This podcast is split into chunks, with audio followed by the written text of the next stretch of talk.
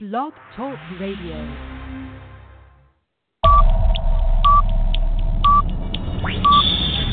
Ten, nine, eight, seven,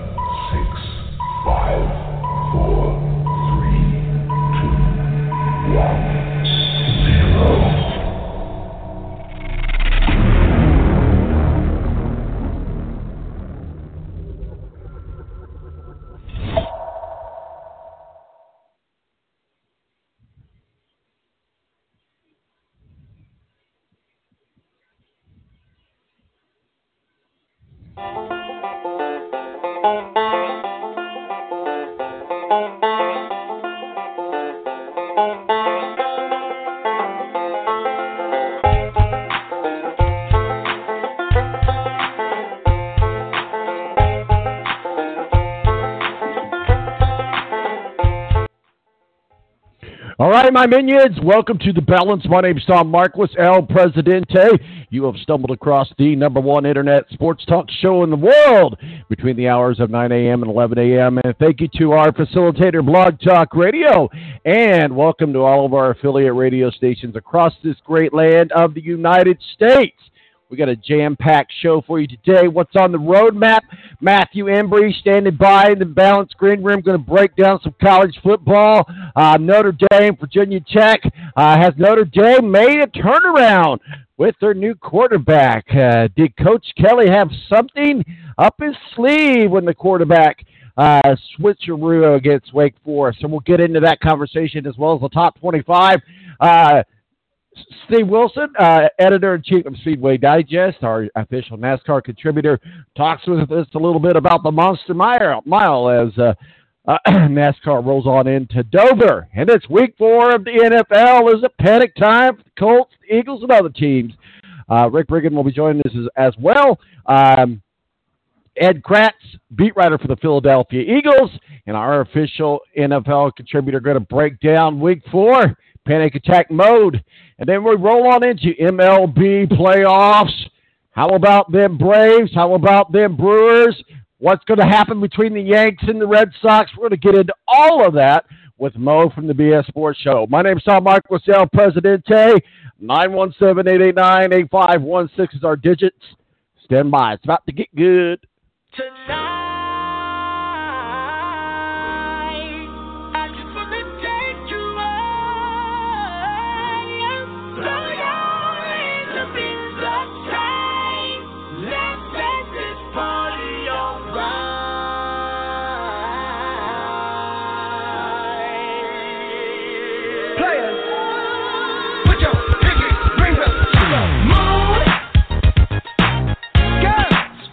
Air National Guard is a reserve component of the United States Air Force and serves alongside active duty Air Force members in times of a national crisis. In addition, the Air Guard serves the state and local community in a wide range of capacities. The reason people join the Air Guard is as diverse as our members and includes such reasons as a deep desire to serve their country, money for college, travel, new job skills, and the pride that goes along with belonging to the greatest military organization in the world. I joined because I felt a calling to serve my country, but I didn't want to be far away from my family, so the Indiana Air National Guard was a perfect fit for me. With over 95 different career opportunities to choose from and 100% paid college tuition to any state funded college, why not give us a call? Call 1 800 841 3103 or visit online at goang.com to find out more. Again, that's 1 800 841 3103. The Air National Guard, guarding America, defending freedom. It's double trouble, double the fun at African Safari Wildlife Park in Port Clinton, Ohio. See the largest antelope on earth, the giant eland, and the ugliest creature on earth, the African warthog. There's so much to see and do, including the Midwest's only drive-through safari. Feed the animals, see live educational shows, feel the excitement. Have your picture taken with a python or cockatoo. Feel the adventure. Shop the Symbol Lodge gift shop with items available from around the globe. Visit the snack bar or picnic facilities. Enjoy a pony or camel ride. Or cheer your favorite porker on to victory in the famous Pork Chop Down. Bring your family to see the rare and exotic animals at African Safari Wildlife Park in Port Clinton, Ohio. Just take Route 2 to the Route 53 North exit and follow the sign. Only 17 miles west of Cedar Point via Route 6. Open every day, rain or shine. When you don't go to geico.com, car insurance can be confusing. Like Swedish techno confusing. Bark, bark, meow, meow. Dance with me, purple cow. Bark, bark, meow, meow. Ooh, you lovely cow. Geico makes it easy. With 24 7 access, all you have to do is go to geico.com and you could save money on car insurance. It just makes sense. Unlike, you know. Dance with me, purple cow. I like your move. When you don't go to geico.com, car insurance can be hard. Like early 90s heavy metal hard. I'm yelling and screaming, and I'm loud. Roar. Geico makes it easy. You can review and update your policy or report a claim on geico.com or the Geico mobile app. Because shouldn't we all have a little less stress in our lives?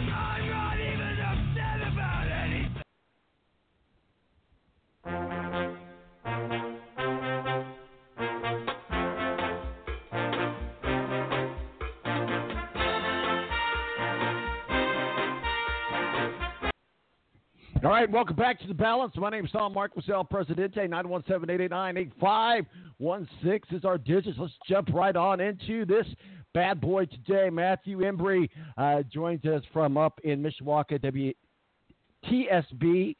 Did I get that wrong, Matt? I am so sorry. I always get that wrong. I apologize. WSBT. WSBT up in South Bend uh, joins us. We're going to talk some Notre Dame football. Uh, but first, uh, I know uh, we have some racing uh, coverage stuff to talk about as well. anything? first of all, anything on the IndyCar funny season that you that you want to talk about? And I know that there was the Bathurst 1000 that went underway yesterday. So, any racing highlights you want to cover real quickly? Yeah, Bathurst 1000 gets underway. The green light is in about 14 hours from now, since they're obviously in the land down under. So it'll be interesting to see how that event goes. Uh, Simona de Silvestro being the one driver of local interest, considering she was an ex-IndyCar veteran. But uh, ultimately, right now, the big signings, uh, Felix Rosenqvist uh, goes to Ganassi, uh, Indy Lights veteran that uh, didn't have a full-time ride, but when he had rides, he took advantage of them. Uh, that means Ed Jones is now out of the ride, and Dale Coyne Racing, uh, love them or hate them, uh, they've signed uh, Santino Ferrucci. It looks like for next season. Well, we'll see how that all pans out, but we certainly want to get into the top 25 of college football. We've kind of had a hiatus, a breaking rank the last couple of weeks uh, uh, because of other obligations that have uh, required uh, Rick and I's attention, but hopefully we'll get back on target with that coming up this week. Uh, but so we always try to uh, catch up what we missed on breaking rank on the first part of the show with Matthew Embry. Matthew, certainly right there in your backyard, Notre Dame. Coach Kelly makes a quarterback change. We talked about it on breaking rank. Um, didn't know maybe if that was the best move, but it turned out that it maybe it was a a, a clever uh, move. Uh, maybe it was uh, uh, clever like a like a fox, as they say. Coach Kelly seems to have his team under control, and going into Virginia Tech, it's a I would say not must win, but a needed win.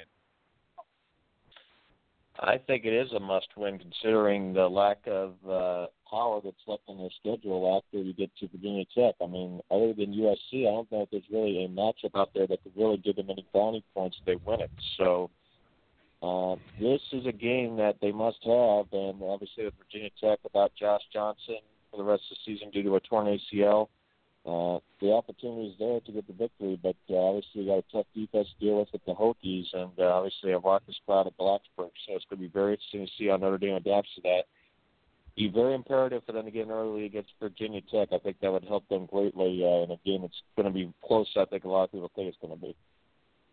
Does Notre Dame have their quarterback? I think they do, based on what Ian Book has done. Uh, granted, uh, be very curious to see how Virginia Tech plays. They play, you know, yeah, cover defense and make the, him have to throw or put the pressure on. Because remember, running back wise, Notre Dame is still without Jafar Armstrong. They're now without Tony Jones Jr. this week. So you have just two options right now. One of them is Dexter Williams, who's not known as a run blocker, and then you have freshman and Jahmir Smith. So it'll be very interesting to see uh, how Coach Kelly tries to establish the running game uh, with two major cogs in that backfield uh, unavailable tonight. Well, certainly let's uh, take a, a, recap or a relook at Stanford. I think we talked about, circled that game as, as a game that w- we thought that uh, Stanford would give the Irish uh, a, uh, a hard time of it, but it, it, didn't look like it happened that way. It looked like that Notre Dame was pretty much in control of the whole thing. Can we read into any tea leaves? Was uh, Stanford just having a bad day, or has Notre Dame finally found their way this year? Stanford's offensive line, I think, was a disappointment. I mean, to let someone like Jerry Tillery get four sacks in one game, uh, that just says that the offensive line just isn't there. And uh, Bryce Love was disappointing. In fact, he was, I believe, uh, taken out of the game late. I don't know if he was injured or what the case was. And uh, Costello just looked like a hurried quarterback the entire way. But uh, we've been curious to see how Jerry Tillery, uh, Virginia Tech's offensive line, handles him if they try to double team or whatever the case is. And of course, if you do that, then you got to worry about some of the other players like Daelin Hayes uh, coming from that uh, outside defensive end spot. So if you could stop Tillery, there's other problems on that line you got to worry about. How big of a role uh, does uh, uh, Nico Ferretto and Alizé Jones uh, play in tonight's in today's matchup? Uh, I think you mean as in Mack, you mean? Yeah, I'm sorry. Go right ahead. Yes. Uh, if you can limit the drops like you did last week against Stanford, they say I would say Mack a key carry around the tight end spot. They got one thing that separated Book and Wimbush is Wimbush had uh, inability to get the tight end involved. Book's been able to do that. Uh, obviously, the fourth down pass to Cole Kmet being another key play, and Nic Weishar with the touchdown catch. So if they continue down the middle, I think they will open up the opportunity certainly for a Miles Boykin, a Chris Finke, or Chase Claypool to do some damage against this uh, Virginia Tech secondary that is not highly regarded. We're talking with Matthew Embry, uh, college football, top uh, 25 college football. Uh, we're talking Notre Dame and Virginia Tech right now. And Notre Dame uh, got Pittsburgh coming up next week, and the following week, week you got Navy. Let's uh, play for a moment that we live in a world of puppy dogs and butterfly, and Notre Dame goes 7 and 0. What does that do to the committee when they decide, oh, okay, what do we do now? Well, it's going to depend on how many undefeated teams are left. Uh, if you have teams in the SEC that are still undefeated, like for instance, Kentucky gets by Texas A&M this week, and Georgia has no problems, uh, I still think uh, Notre Dame's on the outside looking in. I think they need some help, uh, considering, like I said, how some of these other opponents on their schedule have plummeted uh, in recent weeks, like Florida State, for instance. Syracuse is okay, but I wouldn't say they're an elite team by any means. Navy's come on the hard times as well.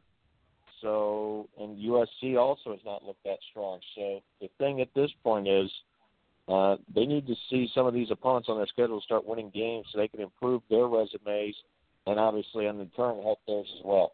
Because right now, I think even with one loss, they're not there yet to kind of go through these top 25 games while we still got some time on the clock. We'll start with uh, number 15, Virginia against uh, Maryland in this Big Ten matchup. Uh, the Turpentine, Turpentine, the Turtles, we'll just call them that. Uh, seems much easier to say. Uh, you know, good football team. I wouldn't say solid, and I would certainly think that Michigan uh, would a good win today against them at noon in this Big Ten matchup. But what what can we say looking into the hourglass or tea leaves, if you will, of Jim Harbaugh and the Michigan Wolverines? It seems like he's having a lot better season than what we thought he was going to have. Well, they haven't gotten to the tough part of the schedule yet. They still have Michigan State to play. They still have Ohio State. So there's still uh, some things that he's got to deal with down the road. But I don't believe that Maryland's going to be a problem for him this week. No, I do not believe so at all. I think this is a, a one in the win column for Jim Harbaugh and the Michigan Wolverines. Let's go on over uh, to another game today: West Virginia Mountaineers against Kansas. Uh, obviously, Kansas is pretty much a non-talker in football. Uh, if we were a basketball, that would be a, a different story. Uh, but West Virginia, uh, number nine, West Virginia, very solid team. Like these guys a lot. Certainly fun to watch, and and uh, really, I, I tell you what the the West Virginia Mountaineers really do have a good team here in 2018.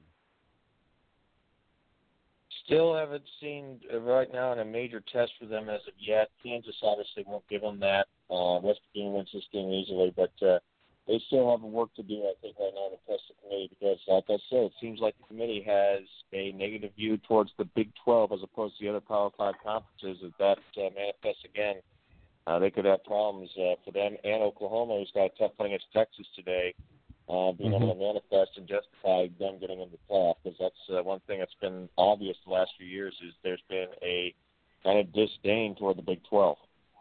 Yeah, absolutely. Number 19, uh, Texas and Oklahoma. Oklahoma is number seven, uh, but I tell you what, they should be ranked a lot lower, and Texas should be ranked a lot higher. So we'll see how that game plays out. Obviously, number one, Alabama against Arkansas. I'm not seeing much of a of an issue here for Alabama. Alabama's still going to be Alabama, and Alabama's still going to do what Alabama does. And until Alabama proves us wrong, uh, we're just going to assume that they're going to go on through and, and win some ball games. And today is no different.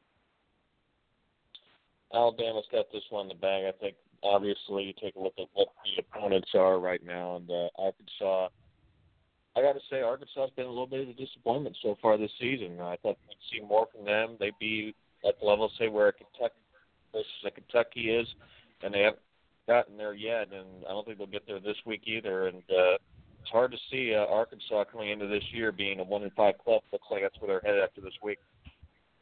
Got another Big Ten matchup. Uh, number 20, Michigan State against Northwestern. What are your thoughts? Northwestern's probably the best one in three team that's out there right now. Uh, they've been close to winning games multiple times this year.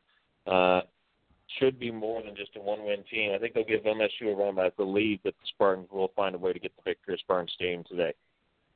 We got Boston College against number 23, North Carolina State. We saw Boston College and what they could do against Notre Dame. Do they have what it takes to beat North Carolina State? Uh, I would say no at this point based on what we had last week, but overall, it's still a lot of things uh, in the question mark pool for both school, schools at this point. Gotta say, I'm surprised NC State's in the rankings, even though they are 4 0. They've played a very limited schedule at this point. But uh, I believe that, again, the home team advantage will help them here, and I believe the Wolfpack will get by the Eagles. Well, I'll tell you what, we've got a uh, rivalry in the Sunshine State today. Uh, Florida State against Miami, Florida. Florida State, big disappointment this year. I think a lot of people are missing their uh, Jimbo Fisher, if you will. Uh, but uh, State, Miami, Florida. Miami should easily get this game. Uh, Florida State, like you said, has been too much hit or miss right now, and the opponents that they've beaten, uh, not exactly the strongest out there. Uh, and again, talk about uh, raucous crowd. Remember last time Notre Dame went to ball games, they lost 41 to eight to Miami. Uh, I don't, I'm not saying that Florida State's going to lose by that much, but I don't believe they're going to come close to beating the Hurricanes today. I don't think Oklahoma State's going to have much of a problem with Iowa State today. I don't know that this is really a game that needs a lot of talking about, but uh, it is a number 25 team. Oklahoma State is. Oklahoma State, I think right now is on the verge of elimination from the top. Right now, they need to find a way to keep winning ball games. The loss they suffered was bad enough.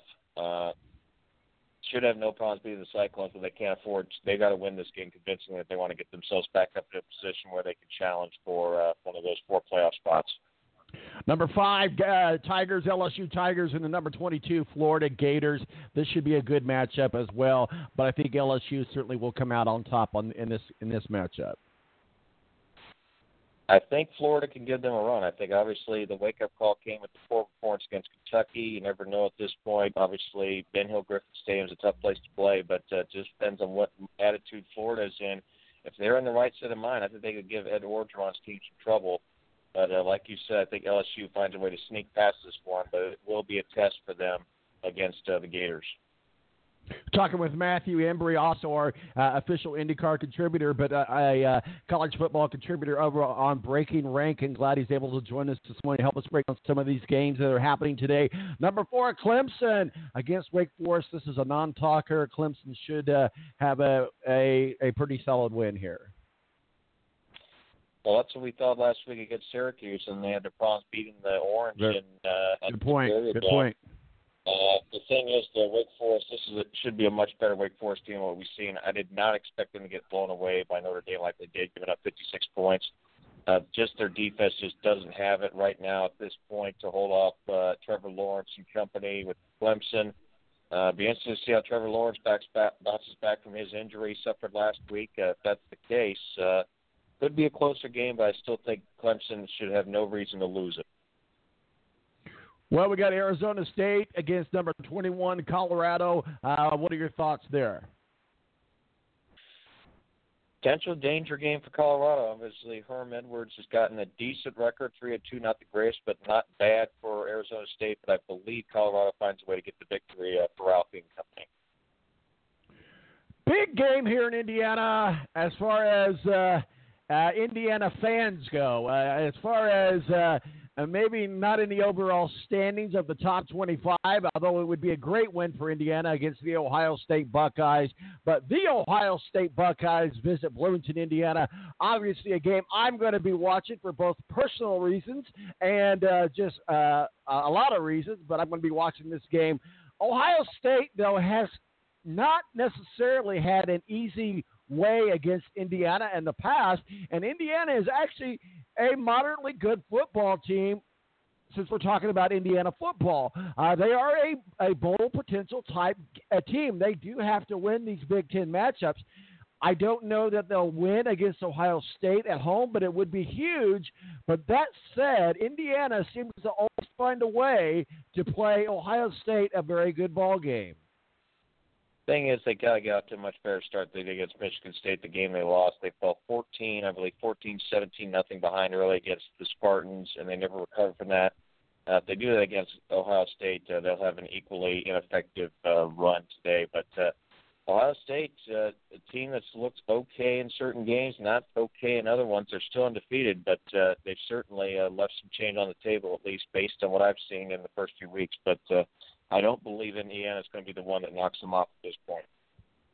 Yeah, I think that's going to be a, a, a tough task, but man, wouldn't it be nice to see? Uh, SMU against number 12, UCF. Uh, not a lot to talk about in this game. Certainly, uh, UCF is a solid number 12 in their rankings there, but what are your thoughts? You got to feel bad for UCF because I mean the they have a solid team. There's no question about it. The problem is they just don't play the type of competition that's going to get them in the committee's eyes. Even if they go 12 and 0, I still don't think that's going to be enough to merit them a top four spot in the college football playoff. And uh, yeah, it's a talented team, but they're just not in the right conference, and they don't have the level of opponents necessary uh, to be in consideration. Even though they are in the top 12 of the polls uh, this week, it potentially could be in the top 10 if some, a couple other teams start to fall by the wayside. But again, it's not enough for them, I think, to be able to get into the realistic conversation of getting into the college football playoff, even if they do run the table like they did a year ago. So tonight, a game that the whole nation is going to be watching and probably be paying close attention to. That's number 13 Kentucky Wildcats against uh, uh, the Texas A&M Aggies. Uh, man, Kentucky started off the season well, and I tell you what, they've not looked back since that Florida game. What are your thoughts on this matchup between the, the Wildcats and uh, the Aggies? I think if Texas A&M's D can force and can put the clamp down on Benny Snell Jr., uh, force Terry Wilson to beat them, I think they're going to have a good chance. Kentucky's this is their first true road test outside the Florida game. Uh, a lot of people think that Texas A&M is going to get the victory here. I believe they will, but it's going to be a very tight uh, for a Texas A&M team that has had chances to pull off big wins, but has come up empty-handed on two occasions. Uh, I don't know if that's going to be three for three or not, but uh, certainly the pressure is going to be on Jimbo Fisher and Mike Elko uh, to find a way to keep this Kentucky deep offense in check because we know Kentucky's defense is extremely stout. At least they have been in the last three wins they've had. You know, talk about teams that are always snubbed by the committee. Washington is one of those teams, and uh, Washington has UCLA today. Uh, should not be much of a problem uh, for them to win down there in Southern California. Uh, but Washington just can't get the eyes of those committee, and I don't think it's going to change with a win or a loss with this game. How is UCLA 0 and 4? That's the thing that's right now the big puzzle for me, Tom. Uh, with Chip Kelly coming in, yes, it's going to be a tough situation, but this is a much better Bruins team than an 0 and 4 record would indicate to me. And I got to say, uh, I think it's going to become 0 and 5 uh, after Washington has their say uh, in Pasadena this afternoon. You know, we got Vanderbilt at number two, Georgia. I mean, Georgia's a good, good team. Uh, and by a lot of counts, maybe uh, if it wasn't for Alabama, they would be a number one team. But we also saw Vanderbilt play uh, play Notre Dame very, very hard. One would think, logically, that Vanderbilt uh, does not have enough in their arsenal to beat Georgia. But what are your thoughts on this matchup? Vanderbilt's taken steps backwards since that Notre Dame near victory. Uh, I got to say, I'm surprised that they've struggled the last couple get games. They were had trouble beating an FCS team in Tennessee State. They were soundly beaten last week, and I think the soundly beaten tag's going to go over here when they make the trip to Athens uh, this afternoon to take on Georgia. Uh, this is a Vanderbilt team that I thought we had much more from, say, to the level of Kentucky, and uh, boy, it has not happened since the loss to Notre Dame. Where they had a golden opportunity to get that victory, and uh, who knows where they might be if they had gotten it. Absolutely. Well, we got another matchup in the Big Ten that I think is an intriguing matchup. You got a good Wisconsin Badger team against a up and coming and an up and rising Nebraska Cornhusker team. Uh, a win to uh, with against the Badgers is not going to do much to move the needle for Nebraska, but will be good moral win and a good uh, feel good win uh, for the Nebraska Cornhuskers. I think, honestly, if you're to look at a, at a team that might get knocked off today from the top 25, it could be sitting right there in Lincoln, Nebraska. Uh, actually, that game is in Camp Randall Stadium, and considering how poorly Nebraska played against Purdue, uh, Wisconsin, I think this should be an easy victory for them. Even though this is a team that did lose to BYU, and of course BYU got thumped uh, last night by Utah State, I believe, 45 to 20. Uh, this is not the team that's going to be knocked off here. Nebraska's got a big mess right now. You got to feel bad for Scott Frost's first year trying to turn this program around, and uh, unfortunately, they're going to be just like UCLA at 0 5 after this week.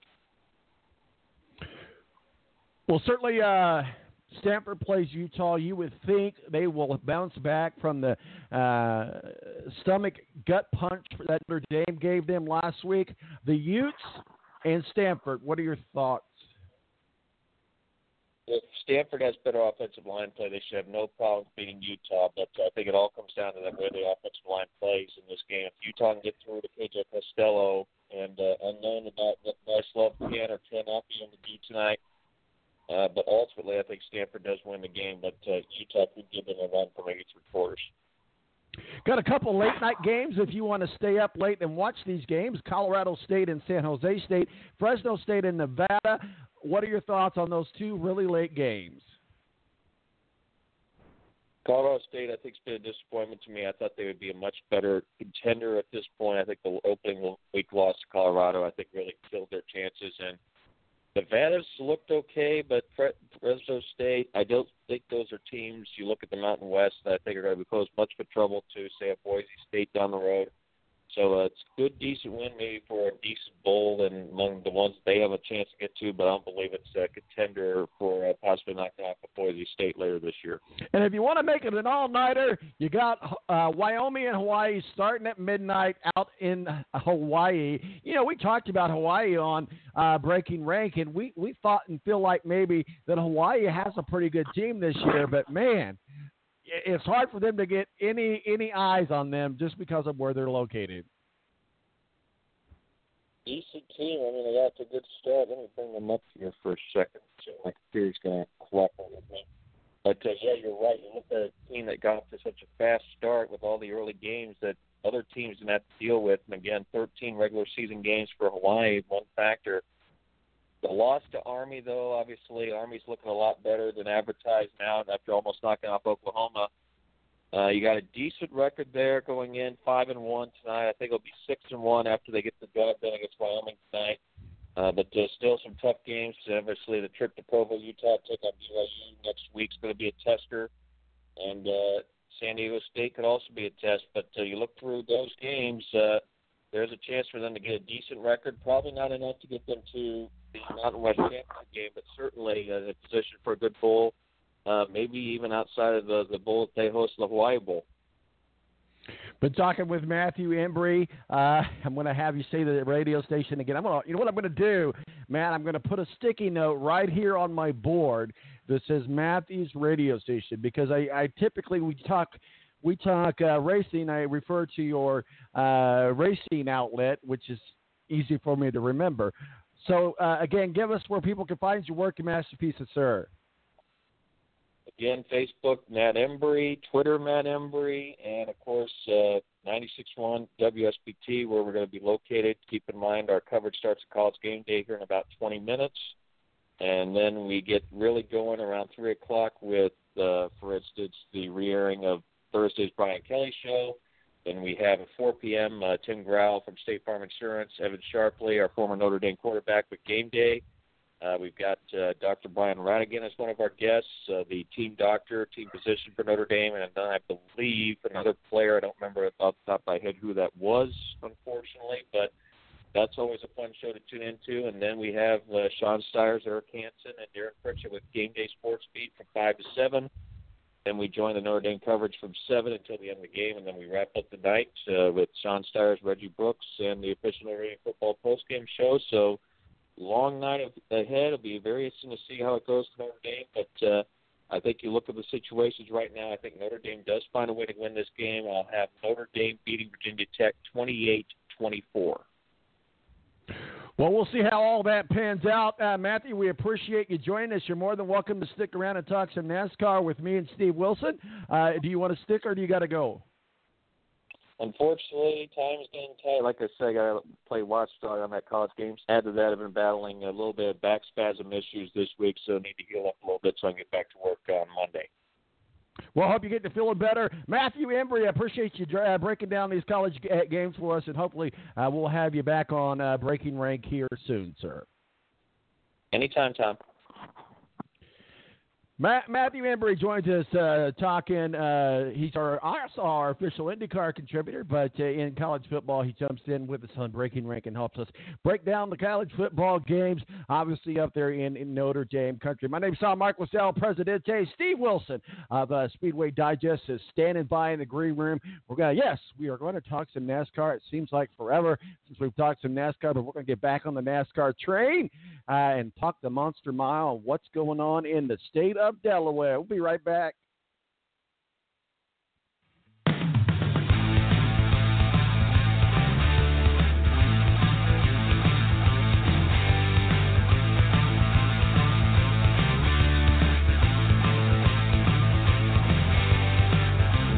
The Air National Guard is a reserve component of the United States Air Force and serves alongside active duty Air Force members in times of a national crisis.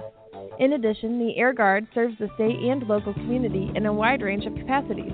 The reason people join the Air Guard is as diverse as our members and includes such reasons as a deep desire to serve their country, money for college, travel, new job skills, and the pride that goes along with belonging to the greatest military organization in the world. I joined because I felt a calling to serve my country, but I didn't want to be far away from my family, so the Indiana Air National Guard was a perfect fit for me. With over 95 different career opportunities to choose from and 100% paid college tuition to any state funded college, why not give us a call? Call 1 800 841 3103 or visit online at goang.com to find out more. Again, that's 1 800 841 3103. The Air National Guard, guarding America, defending freedom.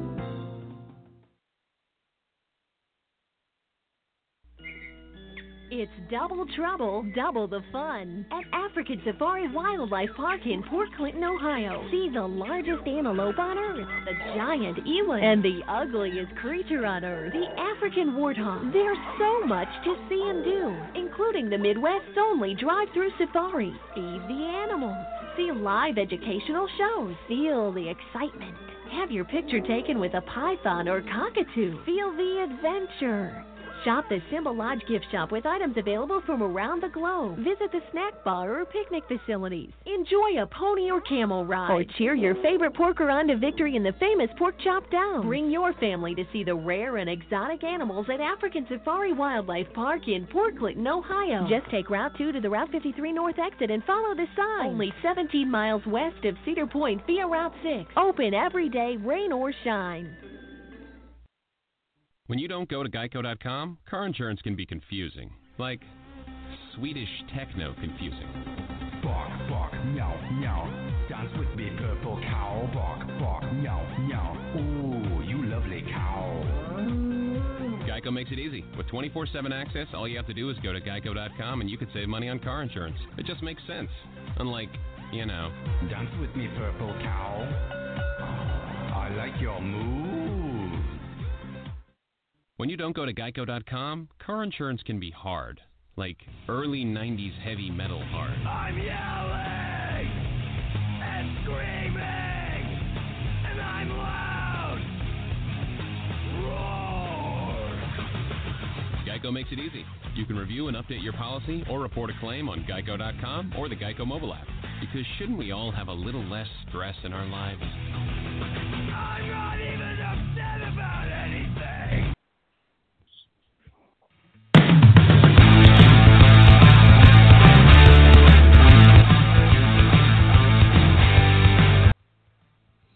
Welcome back to the balance. My name's Tom Marquis, El Presidente. 917-889-8516 is our digits. Thank you to Matthew Embry uh, for breaking down the college football action. And obviously, we talked a little bit of Notre Dame, uh, Virginia Tech, and certainly they're on a roll right now. We'll see what happens uh, with them, and obviously breaking down the top 25. But joining us now, we are back into some NASCAR talk, and it is October, which means we have a lot to talk about as we are getting down in the final uh, parts of, of the chase, if you will. Uh, Steve Wilson of Speedway Digest, editor in chief of Speedway Digest, our official NASCAR contributor. Welcome to October, sir. Yeah, we're coming down to the end of it here. Just, I mean, we started by way back in February and it's already October. So, wow, I mean, lots of stuff going on right now. NASCAR is one of those uh, sports that really has a very little, uh, very little uh, off season. I do want to get into to, uh, uh, uh, the stadium and kind of a recap because I know it's been a, a few weeks since we've had you on, so kind of want to just do a recap of what's happened over the last couple of weeks. And obviously, they roll into Dover in the Monster Mile. I know that was an issue and complicated some things yesterday. Hopefully, they'll get that underway today. But I wanted to ask you real quickly, and I know we talked offline about this story, this really weird, bizarre story regarding uh, NASCAR truck racer Jordan Anderson and his arrest. Or a warrant for his arrest, I should say. But now I'm learning and hearing that that um, those charges have now been dropped. He no longer has a warrant for his arrest. Very bizarre story uh, regarding a truck that he bought uh, from somebody that didn't actually have ownership of the truck to sell it to him. Uh, and I guess the, the thought was Jordan Anderson knew that when he bought it, which made him uh, in possession of stolen uh, property or larceny, if you will. And that was the charges that were against him. But I guess those charges have now been dropped. Can you help us understand what happened, how it happened, and where we're at now? And what was NASCAR's reaction to uh, truck driver Jordan Anderson? So this was an incident that started way back in 2017 with a with a used truck that he had bought from another individual that, um, from my understanding, was uh, in possession of the truck to to work on it or rebuild it or do something with it of some sort. Um, and instead, he sold the truck out um, to Jordan Anderson. Now, there's some debate on whether you know Jordan actually knew the truck wasn't the individual's to sell or it was stolen or you know whatever the case is. There, there's a little bit of confusion around how exactly or what exactly he knew. Um regardless um close to a year later or a couple months ago there was um some um some charges levied against him um for this truck for the return of the truck um, I guess there was some initial refusal into returning this truck. the the truck was actually put on track um, just a handful or so weeks ago, a month ago, or something like that. Um, and the the individuals then um, requested or in through the sheriff's department and uh, asking for the truck to, to be returned back to them. I guess again it was refused, and a warrant for his arrest was issued um, for receiving essentially stolen property. Um, it really didn't come to light until about a week and a half or so ago, and uh, when the, when these charges were finally, you know, officially filed, and um, you know, the arrest warrant was was issued for Jordan Anderson. However, uh, over the last week, week and a half, or something like that, him and his attorneys have been working this out with not only the the I guess the uh, the attorney general, well, I mean not the attorney general, but the um, um, the prosecutor's office and uh, you know, sheriff's department. I guess they've made their case to them, which has resulted in the the charges now being dropped and the the arrest warrant um, no longer, um, you know, no, no longer seeking his arrest. NASCAR pretty much stated that you know they were watching the incident, they were aware of the incident, they wanted to see what was going to happen with the incident, but um, so far, um, you know, they they didn't throughout the process. They just kind of sat back, waited to see what happened and uh, whether he was actually going to be arrested or charged, or you know whether there were going to be some repercussions from that. But uh, NASCAR, aside from that, they just were sitting on the sidelines waiting for something official to occur. So we kind of know now that, that it's kind of dissolved. So NASCAR is not going to get involved, and he's he's cleared to race, and he can continue going about his NASCAR business. Yeah, so at this time there there's just there's going to be no repercussions from this. In in in auto racing, there's a lot of disputes that go around. There's a lot of people that go unpaid. It's just the nature of the sport. There's people that point fingers at others, and you know NASCAR is very aware of this, uh, and you know how this happens a lot of times. So you know they they um you know they do uh you know they do sit on the sidelines and they do you know give the benefit of the doubt until something officially happens, like you know, it, uh, uh, somebody is either arrested or uh, prosecuted and uh, convicted and actually, uh, you know, um, either goes to jail or has to pay some fines or whatever the case may be. You know, NASCAR typically, in most cases, sits back and watches the process work through because, um, you know, they're, unfortunately in motorsports, um, you know, there are a lot of finger pointing, and there's a lot of people, like I said, that's gone unpaid, or um, you know, somebody claiming that they have something, or you know, we we've seen this time and time and time again, and you know, NASCAR, you know, lets the court systems and law enforcement work this thing out,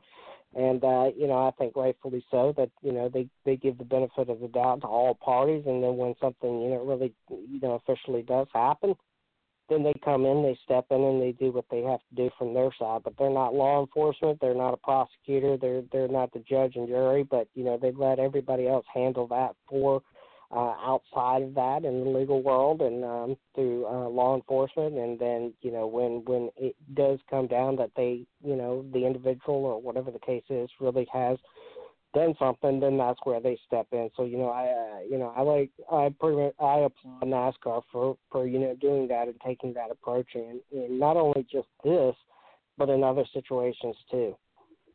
Yeah, absolutely. So it was a bizarre story. So we want to get your thoughts on it. Now, you know, I, I, we, we rely on you being our expert, and you know, we're going to get into Charlotte's race. We'll get into this uh, uh, uh, uh, chase race, if you will, to, to wind up the season and see where we're at. But one of the things that we know here recently is NASCAR explained its decision to implement a new aerodynamic package for the 2019 Cup Series. Uh, and they had to go through and explain that. So, you know what? I'm going to rely on you and lean on you to help us understand what changed, why it changed, and how it's going to affect teams and drivers and or, and or fans. Well, NASCAR over the last couple of seasons uh, has experimented with various different packages. At Indianapolis, they had a very high downforce uh, package with um, uh, a different style radiator pants, uh, splitter area, um, ductwork, uh, spoiler, and various different other things. Kentucky, they went with a uh, low, low downforce package where they took a lot of the downforce off of the cars so via the rear spoiler and wicker. Um, at Charlotte, they went with a combination package that was uh, a restrictor plate with high drag. Um, so, you know, NASCAR has experimented over time with various different packages in an effort to close the racing up and to um, you know build closer competition that you know uh, you know we we've had this aero effect over the last couple of years that you know aero has been a real problem within these stock cars that um you know clean air wins the day the dirty air behind it um you know it it it it, it keeps it it it keeps the cars from getting as close as they want to be from one another because the aero effect on it is too dirty. The air is just too dirty on these cars, so they can't pass. They're not able to get up side by side. They're not able to close um, and, and race side by side or you know within close proximity of one another. So you know NASCAR looked at varying different options to um, to to solve some of those problems. In 2019, they're going to do away with the restrictor plate. Um, I think it's a good test that they're going to do away with the restrictor plate. I think that the restrictor plate is long. We've been using the restrictor plate for nearly 30 years. Um, I think it's time that you know they experiment in other ways to uh, cut the horsepower on the motors without using restrictor plates because of the throttle response. Um, there literally is no throttle response, and that's why you see um, these huge wrecks at Talladega and at Daytona is because there's just literally no throttle response. You hold this thing wide open, and when you let off the gas, because the engine is so starved for for for air that there's just no responsiveness in the car to make any kind of maneuvers to get around it. Um, but you know they, they're going they're going with a new they're going with um, what they've what they've had in the past or they've used in the past. Um, so they're so they're doing away like I said they're doing away with the with the restrict plate. They're going to do away with that, but they're going to put a tapered spacer in between the the throttle body and the intake manifold. And what the, what this does is, depending on the size of it, depends on how much horsepower it cuts down in the engine. However, it gives more re- throttle response to the driver themselves to make more maneuvers. Um, while it may bunch the cars up a little bit more, the drivers have a little bit more maneuverability. What they're also going to go with is they're going to go with uh, an eight-inch uh, blade on the back for the spoiler. It's eight inches by 61 inches. Um, this thing is going to create a massive, massive drag on the car, um, um, similar or more similar to what we see at these high plate tracks. Um, they're also going to go change the radiator pan in the front. They're going to change the splitter in the front. They're going to put ductwork into the front. This is all in an effort to put a higher drag on the car to close the field up. With all of this said, I'm not an engineer. I'm not going to play an engineer. I'm not going to pretend to be an engineer. I can only You- tell you- you what this stuff does. I can tell you what this stuff does. I can tell you what it is and what and how it works. But I'm not going to try and get into the engineering side of it all. you mean you don't get What paid I am- engineer?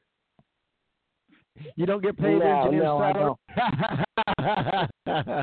No, I'm not going to Well, play an engineer on the phone or on TV. So well, let's uh, kind of get into where we're at now. Uh, obviously, big race in, in Charlotte. One of the things that we talked that was talked about this week, talking about the Charlotte Raceway, the owner are, is unlikely to add more of what they call rovals.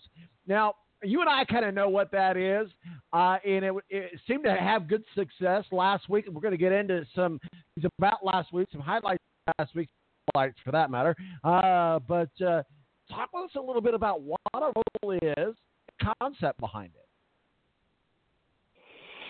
Well, over the last you know number of years, we, we during the late '90s and 2000s, we moved to these one and a half mile style racetracks, and they're pretty much as they've been, you know, they've uh, been, uh, you know, nicknamed as cookie cutters. They all look the same. Uh, they pretty much race the same. It may be a little bit variable between one track versus the other based on its asphalt or its um, or, or, or its um, uh, the banking, the degree of banking on the turns.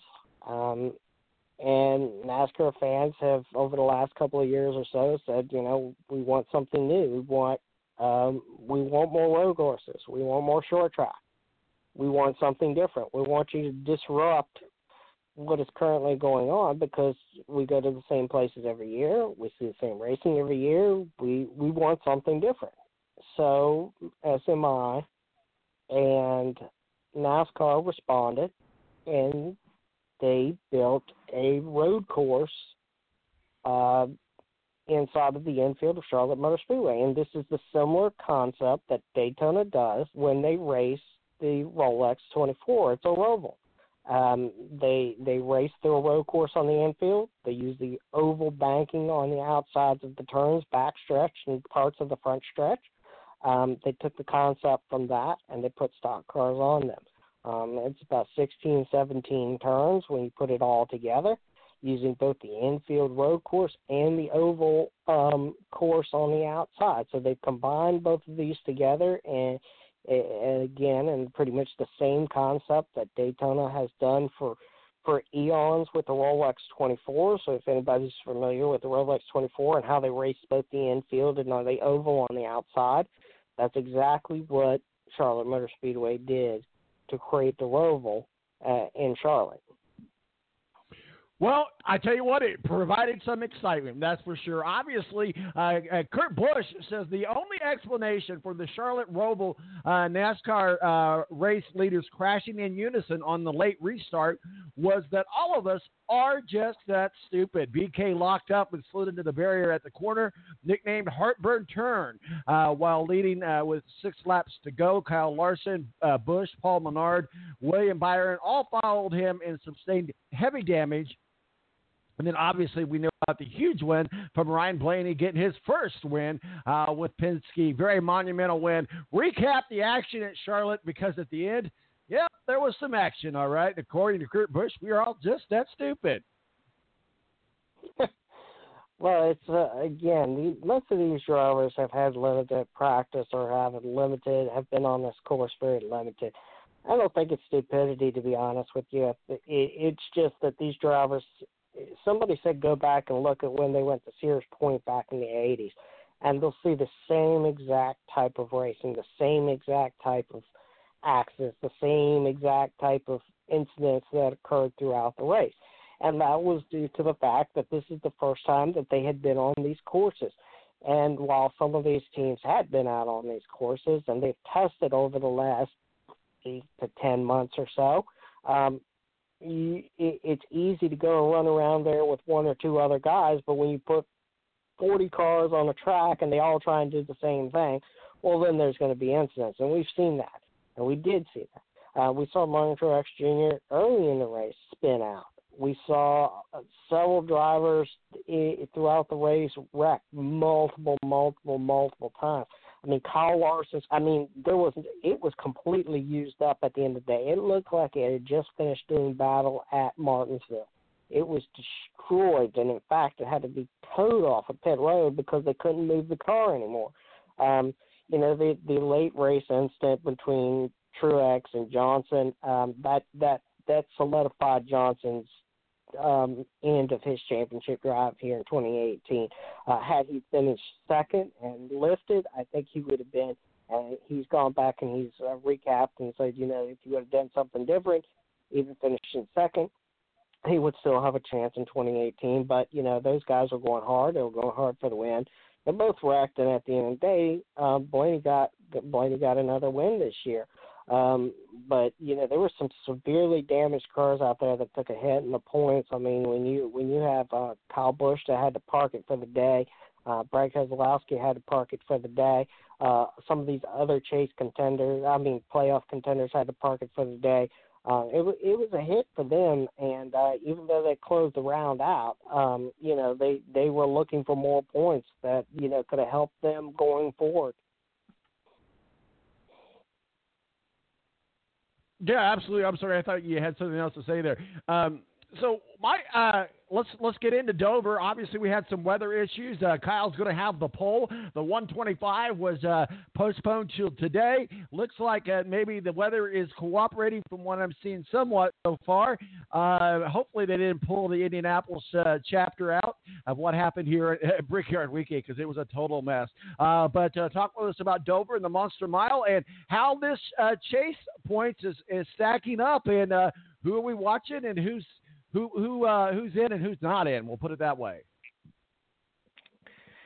Well, I I don't excuse me. I don't think that there's you know too many drivers right now that can sit uh, and afford to sit around too much longer. I mean, we're really honestly coming to the end of this.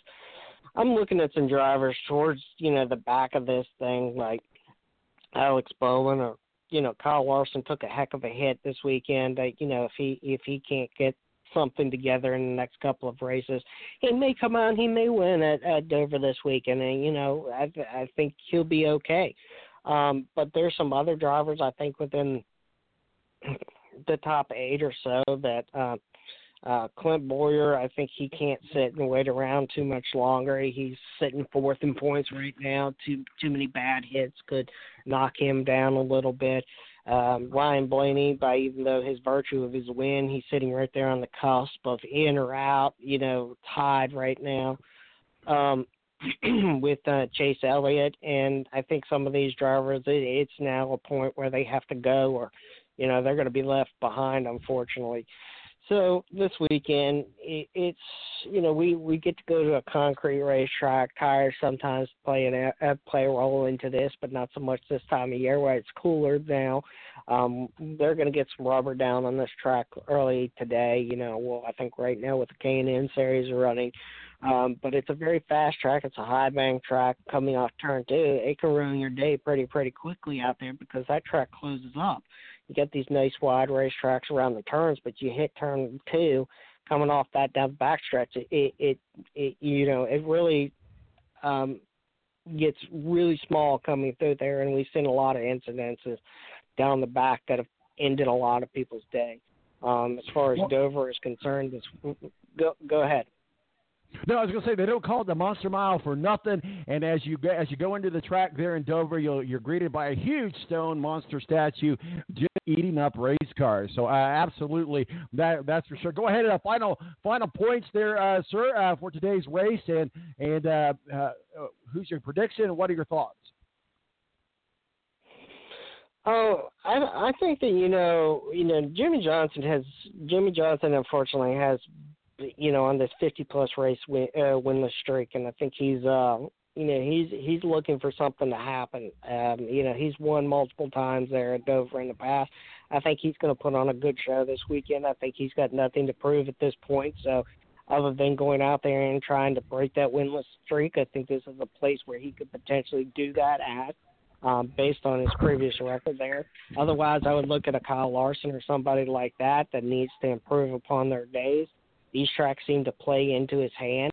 Um, and I, I think those are the two right now you got to look at.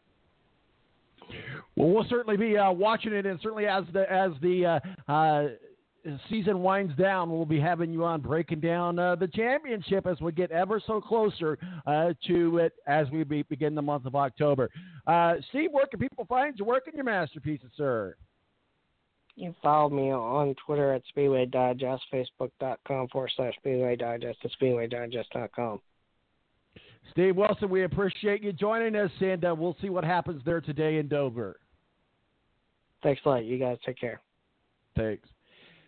Steve Wilson, our official NASCAR contributor, and we're back on the air with some NASCAR. It's been a few weeks, it seems like, uh, just because of, of, a lot of different issues and situations. Uh, thinking of Matthew Embry, uh, breaking down some college football action uh, for us at the beginning of the hour. Joining us in the Balance Green Room here in just a moment, Rick Riggin, executive producer of the Balance, going to break down some NFL action. We'll get some a uh, little bit of uh, Notre Dame talk from him, and and uh, we'll, we'll see what else uh, we can get him to, to chirp about. M- my is Tom Marquis El Presidente. This is the Balance Radio Network. We'll be right back. Tonight.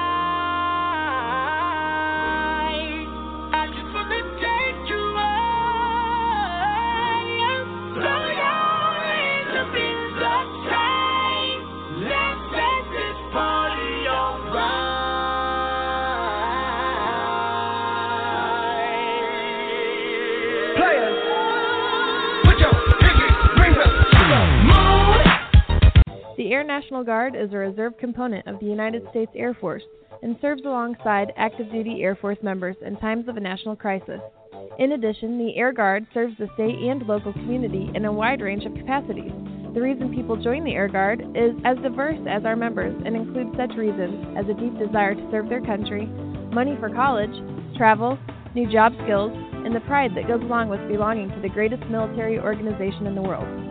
I joined because I felt a calling to serve my country, but I didn't want to be far away from my family, so the Indiana Air National Guard was a perfect fit for me. With over 95 different career opportunities to choose from and 100% paid college tuition to any state funded college, why not give us a call? Call 1 800 841 3103 or visit online at goang.com to find out more. Again, that's 1 800 841 3103. The Air National Guard, guarding America, defending freedom. It's double trouble, double the fun at African Safari Wildlife Park in Port Clinton, Ohio. See the largest antelope on Earth, the giant eland, and the ugliest creature on Earth, the African warthog. There's so much to see and do, including the Midwest's only drive-through safari. Feed the animals, see live educational shows, feel the excitement. Have your picture taken with a python or cockatoo. Feel the adventure. Shop the Symbol Lodge gift shop with items available from around the globe. Visit the snack bar or picnic facilities. Enjoy a pony or camel ride. Or cheer your favorite porker on to victory in the famous pork chop down. Bring your family to see the rare and exotic animals at African Safari Wildlife Park in Port Clinton, Ohio. Just take Route 2 to the Route 53 North exit and follow the sign. Only 17 miles west of Cedar Point via Route 6. Open every day, rain or shine. When you don't go to geico.com, car insurance can be confusing. Like Swedish techno confusing. Bark, bark, meow, meow. Dance with me, purple cow. Bark, bark, meow, meow. Ooh, you lovely cow. Geico makes it easy. With 24 7 access, all you have to do is go to geico.com and you could save money on car insurance. It just makes sense. Unlike, you know, Dance with me, purple cow. I like your move. When you don't go to geico.com, car insurance can be hard. Like early 90s heavy metal hard. I'm yelling and screaming, and I'm loud. Roar. Geico makes it easy. You can review and update your policy or report a claim on geico.com or the Geico mobile app.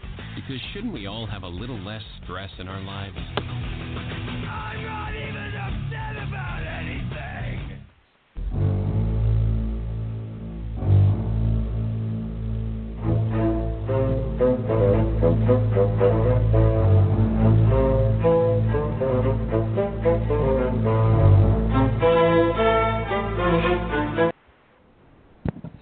Right, welcome back to the balance. My name's Tom Marquis, Sale Presidente, uh, giving you that well-needed break from uh, Supreme Court nomination craziness.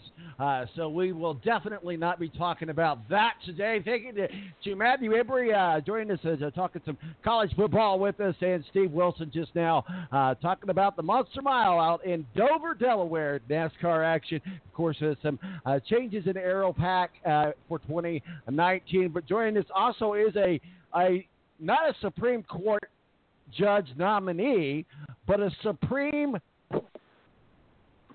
guy that has been absent. Rick Ratigan, how are you, sir? Executive producer we'll just say I'm the we'll just say I'm the supreme leader. supreme leader, that's right. And joining us now, also another supreme human being, uh, is uh, Mr. Ed Kracz, beat writer for the Philadelphia Eagles. And I'm going to try to get this right again. Stand by uh, for uh, Sports Xchange, www.footballmaven.io slash Eagles. Uh, welcome Nailed it. aboard, uh, Nailed it. Mr. Nailed it. Nailed it. nailed it. Yep. That's right. Neither, neither uh, none of us are going to get on the Supreme Court, uh, so we'll just have to have supreme knowledge of football today. Congratulations to Rick Ratigan. Hey, those Braves got to the playoffs, at least to the postseason. I know you wanted a better result against the Dodgers. At least they got uh, there. At least they got I'm there. just- Better than what we could say against my Cardinals. Right. I was just hoping they can make some sort of a showing, but putting up no runs, you know, and the pitching's been outstanding for the Dodgers. Have to give it to the Dodgers so far, with uh, Kershaw and Ryu so far that they've gone against. But uh, I just wish the Braves would put up some sort of a showing. well, again, the the Braves have have su- got there and never gotten there. And this time they got there, so maybe it's the beginning of something new. The Cardinals did not get there either. So, but hey, how about them Brewers? You gotta like the Brewers, and you and we got a classic mac- matchup coming up. I tell you what, this is the time to be watching baseball. You got the Yankees and the Red Sox, Ed. It doesn't get any better than that in the in the in the uh, in the baseball playoffs. Yeah, well, you know, congratulations to the Braves and Rick. I mean, look at the point of view here from Philadelphia for the from the Phillies, who you know had first place in the NL East for about two months in the summer, and then really went in the tank uh, late. They had an eight and twenty spell, and there's just been a lot of uh, talk about whether they should fire their manager or not. But uh, you know that's neither here nor there at this point. It's the playoffs, great time of year for baseball. You know, uh, people bundled up in jackets here in the East, although it's been kind of unseasonably warm. But uh, you know, I love the the the, uh, the the atmosphere at Yankee Stadium in the playoffs. I love that. Um, I don't think there's any better uh, postseason place in baseball than Yankee Stadium, to be honest. And, or even St. Louis. It's a shame the Cards didn't get there. But Oh, yeah, maybe I the. Braves will win a game there. Maybe the Braves will win a game. I don't know. And the Brewers, Yeah, maybe so. heck, you know, the, the yeah, the Brewers or Rockies are going to be playing. One of those teams is going to be playing for a right to go to the World Series. I think. Oh my gosh, the Brewers! You gotta. I I I tell you what, that's who my hat's in for right now. Nothing against the Braves there, Rick, but uh, the Brewers are on fire. And one of the things about postseason baseball, momentum can take you a long ways. Uh, you know, I was actually shocked that that the Yankees were able to beat the A's because the A's were a pretty hot team this year. Uh, so uh, now they got to go back and be the only team next year to play in that disgusting stadium in Oakland. While the other the Raiders go out to, to Las Vegas. Well, let's get into some uh, football talk. I do want to get some of both of your thoughts on two separate uh, college football games. We're going to get with you, Rick. We haven't had a chance to have you on Breaking Rank and talk Notre Dame, but certainly Notre Dame seems to have made the turn since the, the quarterback change. Great great showing last week against Stanford. You got Virginia Tech. This tonight, man, that's a win. But a question that I asked Matt, maybe get your thoughts, Rick. Even if the if we live in a world of puppy dogs and butterfly, and the Irish go seven and zero, they are still the outside looking in from the committee's sake, Rick. Well, all they have to focus on really is just winning, and just let the teams uh, ranked ahead of them sort everything else out. But the Irish run the table this year and go 12 and 0. Uh, they're going to be in because if you think about it, Alabama and Georgia, they don't play each other in regular season, but if they stay undefeated, they're going to play each other in the SEC championship game. So one of them two is going to lose a game. Uh, they're going to drop out, so that's going to probably put Notre Dame in, and then also. Uh, Clemson finishes undefeated. Notre Dame finishes undefeated. I think the the committee puts in Notre Dame over Clemson just based off schedule. Well, we'll see what happens there. And uh, Ed, I want to talk with you about Penn State. Penn State's football action has gotten a little nuts. But what are your thoughts on last week's game?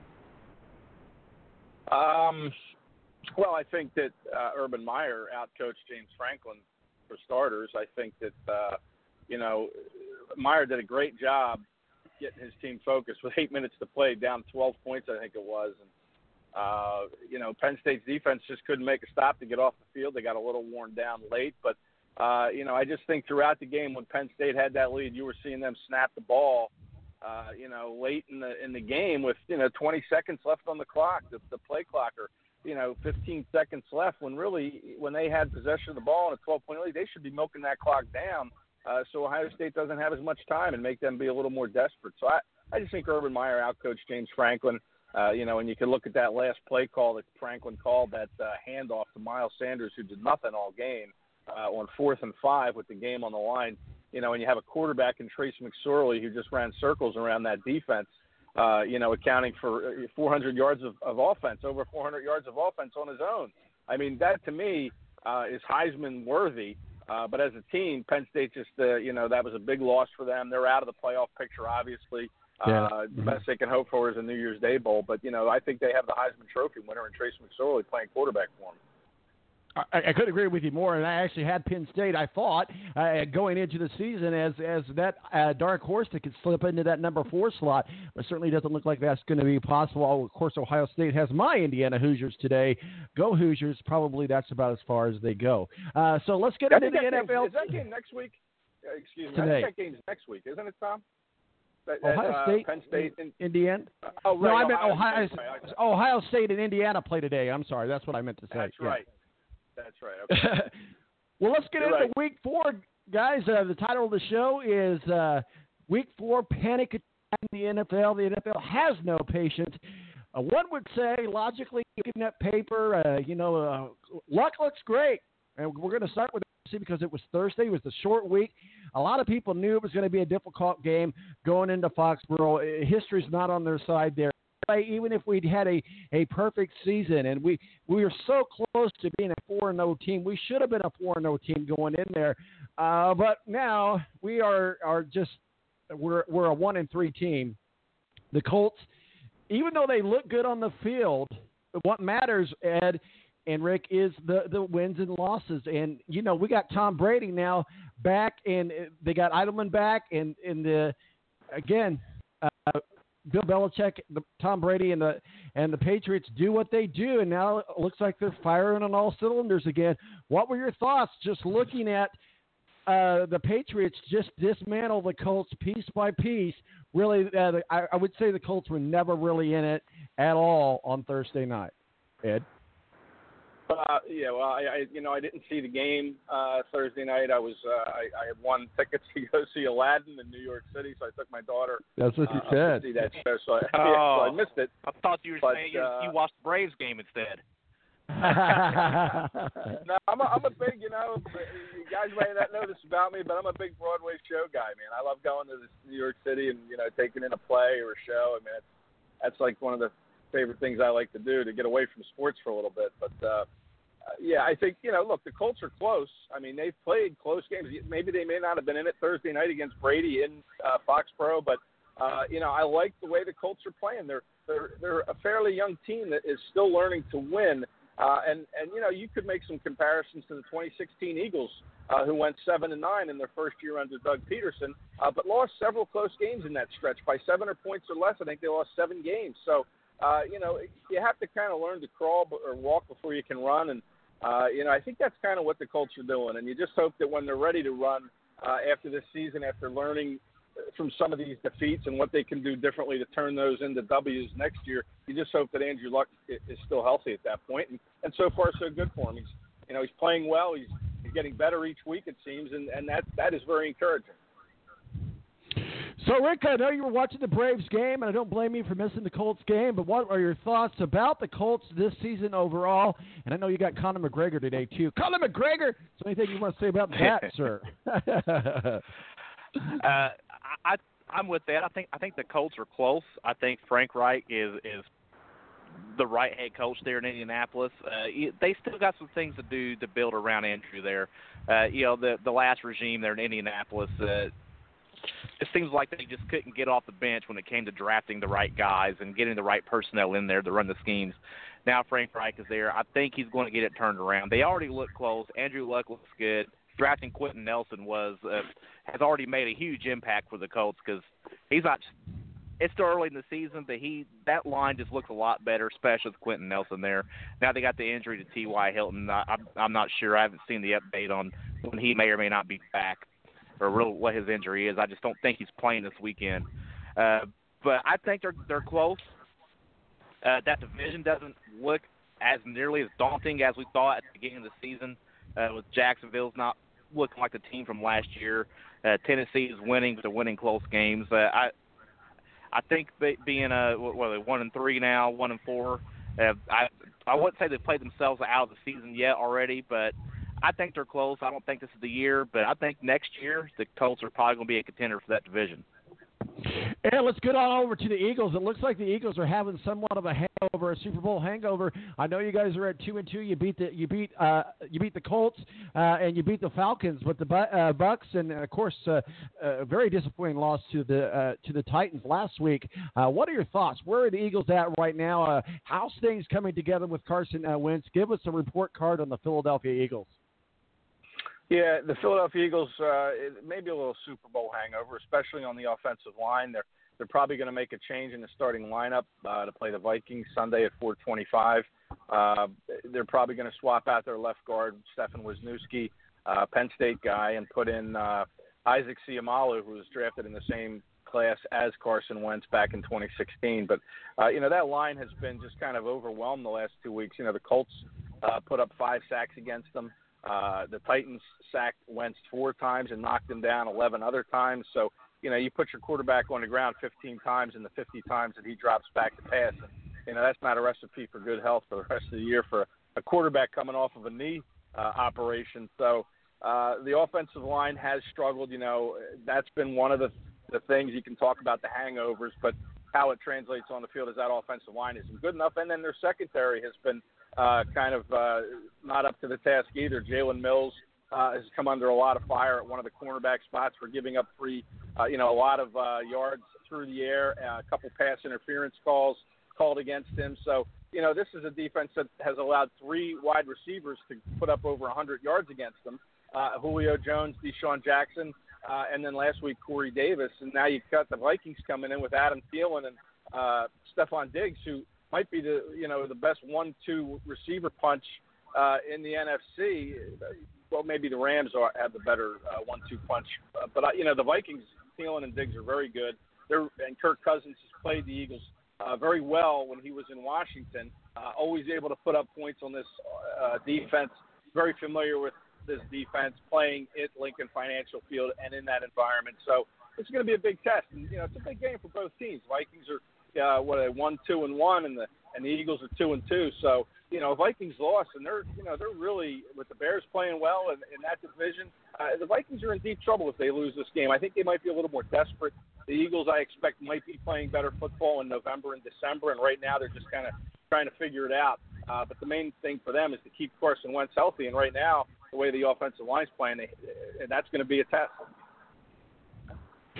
Well, we'll certainly see how it plays out. I mean, I I like to say that uh, you know the AFC South is always full of surprises. I don't know that the Colts have it in them to to to make a comeback, but I still think they've got some wins in them. I, I thought I had thought that maybe they would win eight games. Now maybe I'm thinking about five or six games, which is going in the right direction. Uh, Rick, what are your thoughts? The Colts of the AFC South what are your thoughts about the AFC South? We'll get into the Lions here in just a second. But as we look at the AFC South, certainly now it looks like the emerging uh, weed, if you will, is the Tennessee Titans because Jacksonville hasn't really lit the world on fire like we thought they would. We thought it would be Jacksonville and or Tennessee. Now Tennessee seems to be uh, uh, doing well, even with a ailing uh, Marcus Mariota.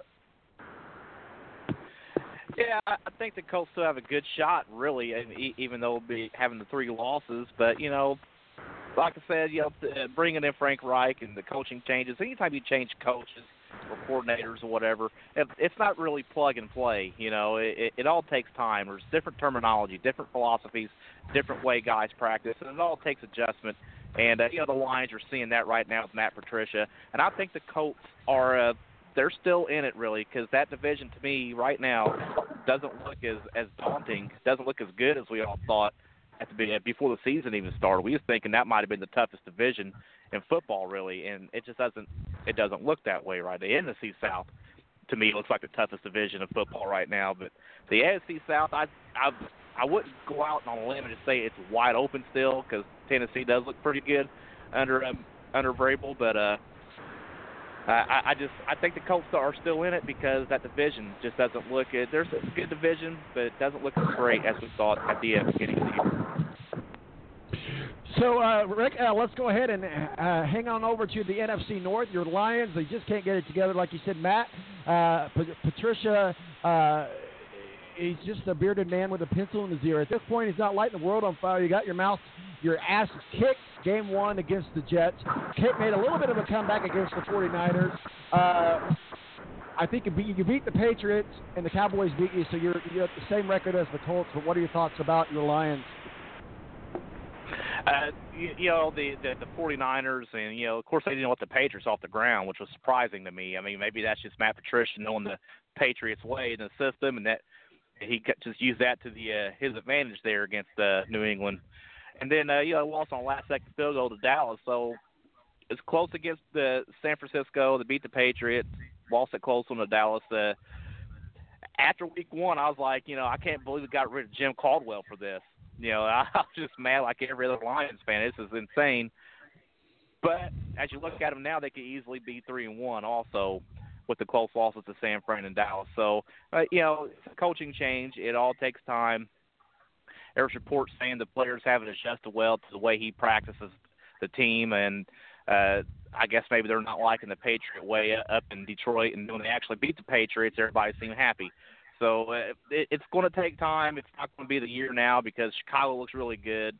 You know, Green Bay's in the division. Uh, who knows really what Minnesota is? But I'm going to just say they're better than the Lions this year. So uh, it, it's going to be a tough year for the Lions. Uh, five or six wins. I'm just going to go ahead and jump out there and just maybe just predict that unless things really turn around the offense and the defense can step up and, and get some stops, you know, late in games, you know, because letting Dallas drive the field and getting field goal range like they did last week, they could easily won that game. But as that bend but don't break defense, that's probably going to have to change. And let's talk about those Kansas City Chiefs. They've got themselves a super stud quarterback. Uh, seems to be, uh, you know, the thing about rookie quarterbacks, you just don't know. He seems like he's the real deal. He, he seems like he's got that that under control. But Kansas City is a good team. Uh, you're familiar with the coaching squad up there in Kansas City. They were right there last year. Uh, has Kansas City got it figured out for 2018? Well, you know, with Andy Reid as the head coach, you, you really the testing ground is the postseason. Uh, you know, he he's gotten teams there and then has come up short year after year after year. 14 years in Philadelphia, he took them to one Super Bowl, uh, and he has yet to do so in I guess what's he been in Kansas City now? Five or six years, hasn't taken them to the Super Bowl yet. Uh, so to me, the Chiefs are always kind of you know just wait and see what it looks like in the postseason. To me, they look like the best team in that division. Uh, there's a nice win against the Broncos last week in Denver. Um, and that Mahomes, he absolutely looks like the real deal. But again, five games in or four games in, whatever we are at this point, and, uh, you know, the more tape that is put together with Mahomes, defenses could figure him out and challenge him. But boy, he is fun to watch. You know, I, I really got a good look at him in that game last week for the first time, and well, he's got an arm, he's got mobility, he's got creativity. You know, he's got all the things you like to watch in a quarterback. So I love watching good quarterback play, and and I think they got the real deal. And maybe maybe he will be the guy. You know, the Eagles thought they had him here in Donovan McNabb when Reid was here, but uh, to me, Mahomes looks better than McNabb uh, in a lot of areas. McNabb had the arm, but he didn't have the accuracy. I don't think that Mahomes has. Uh, you know, that could be the difference between maybe getting Reid his first Super Bowl in Kansas City, something he couldn't do in Philadelphia. But I, I like watching Mahomes. I I think he's fun to watch. I think he's great. I, I'm just wondering if the, if this is the real deal or if if we're to have uh, Mahone mania just kind of uh, fall off. But he does got a heck, heck of an arm, that's for sure. Rick, what are your thoughts? Kansas City, what are your thoughts uh, on them? Uh, also, guys, you got to look at the LA Rams as possibly being the best uh, team in football right now, and we, we very well might be seeing uh, the 2018 Super Bowl champion play uh, before our eyes right now, Rick, and those uh, those Rams. Yeah, I, I agree with that with uh, Mahomes of Kansas City. I would just say that uh, I, at some point the offense, the offensive production is probably going to fall off because you just can't keep scoring 40 points a game, you know, and do it all season long. And uh, he does look like the real deal to me. But when he's truly tested against these good teams, and it's a real close game, and this game comes down, and the win's going to be put on his shoulder, if he's going to be able to drive him down against, say, uh, against a team like the Patriots, you know, going against somebody like Belichick or a team coach like that, when it's really on the line, uh, when he's tested that way, we'll see how he performs in. But I, I just think the uh, score points in a ridiculous way, like a video game, like they're doing right now with with Mahomes. At, at some point this season, that's going to start to fade off. Uh, Ed, what are your thoughts, though? The LA Rams are they the best team in football right now? I mean, I think if you're an LA Ram fan, you gotta like them, and uh, they certainly are doing all the right things. Uh, and going into October, November, that's when they say you got to watch these teams. October, November, uh, and uh, the Rams are certainly passing, uh, uh, checking off boxes. Yeah, you know they're they're they look unstoppable for sure. At least they did in September. Let's see what happens uh, when we get into November and December. But right now, it doesn't look like they have a, a real weakness, and you know it almost looks like you have to kind of match them point for point because you know that going into a game that they're going to put up, uh, you know, 24 to 30 points, maybe more, probably more. So I don't know if there's a defense out there that can can hold them, you know, to anything under three touchdowns a game. So, you know, the question is, you know, and I know here in Philadelphia, the question is, should they go and try to acquire Le'Veon Bell from the Steelers to kind of beef up that offense?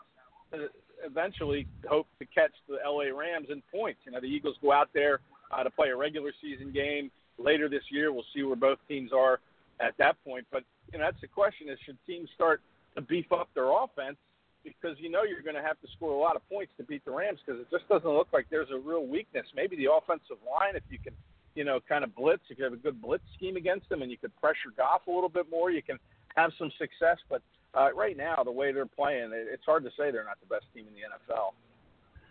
Well, you mentioned Bell. I think uh, uh, the Colts would like to have Bell too. There's a, there's a lot of rumor mills around Bell, but one of the things that Yeah. I'm uh, hearing here recently, uh, within the last few minutes, even that the Steelers offer Le'Veon, and Bell reportedly included twenty million dollars in guarantees. Now that might be enough money to keep him in the in the black and gold. What are your thoughts?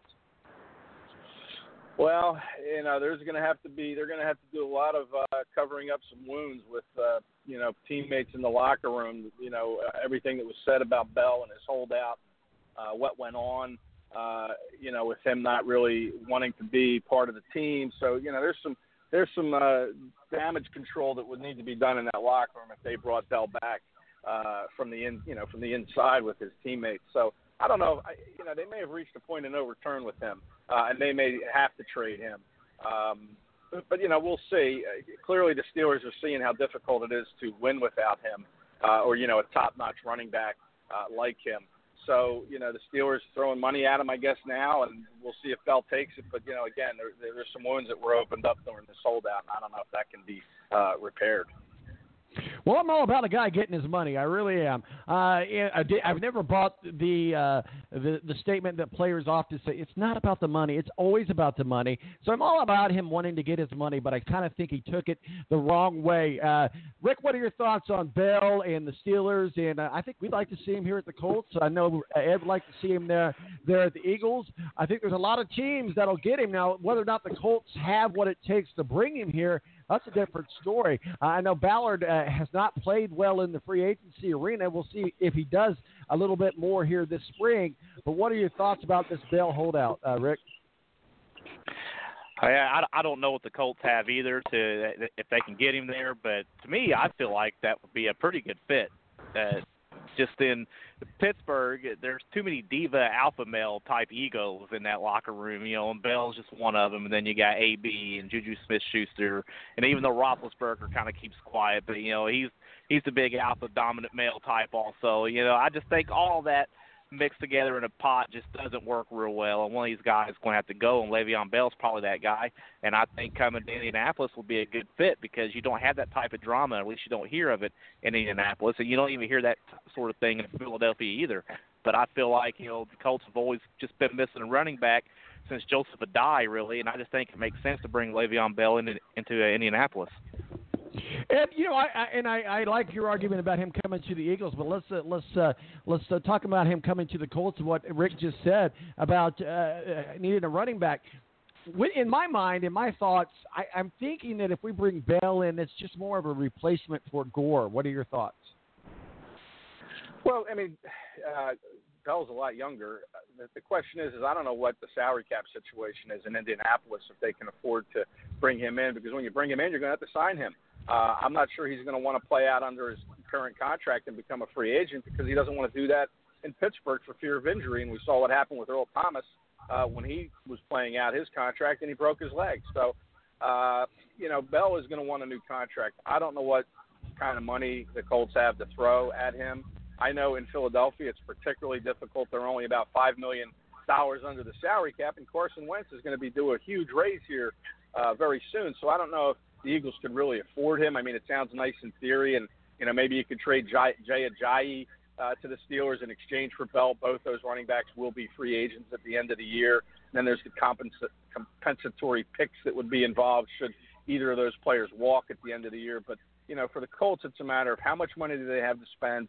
Where are they spending their money now? I know Luck gets a lot of money, and the Eagles are going to be in that boat with Wentz here, either after this year or next year, uh, when they have to give him a new contract. So I don't know if they could afford Bell. I'm not sure the Colts can. Maybe you know Rick knows a little bit more about their salary cap and uh, you know what they could part with. I know the Eagles have two number two draft picks also next year, so you know they could throw a number two in Jay Ajayi uh, at the Steelers and acquire Bell. But again, I don't know if they would be able to fit him uh, into any sort of salary structure, the kind of salary that Bell wants anyway.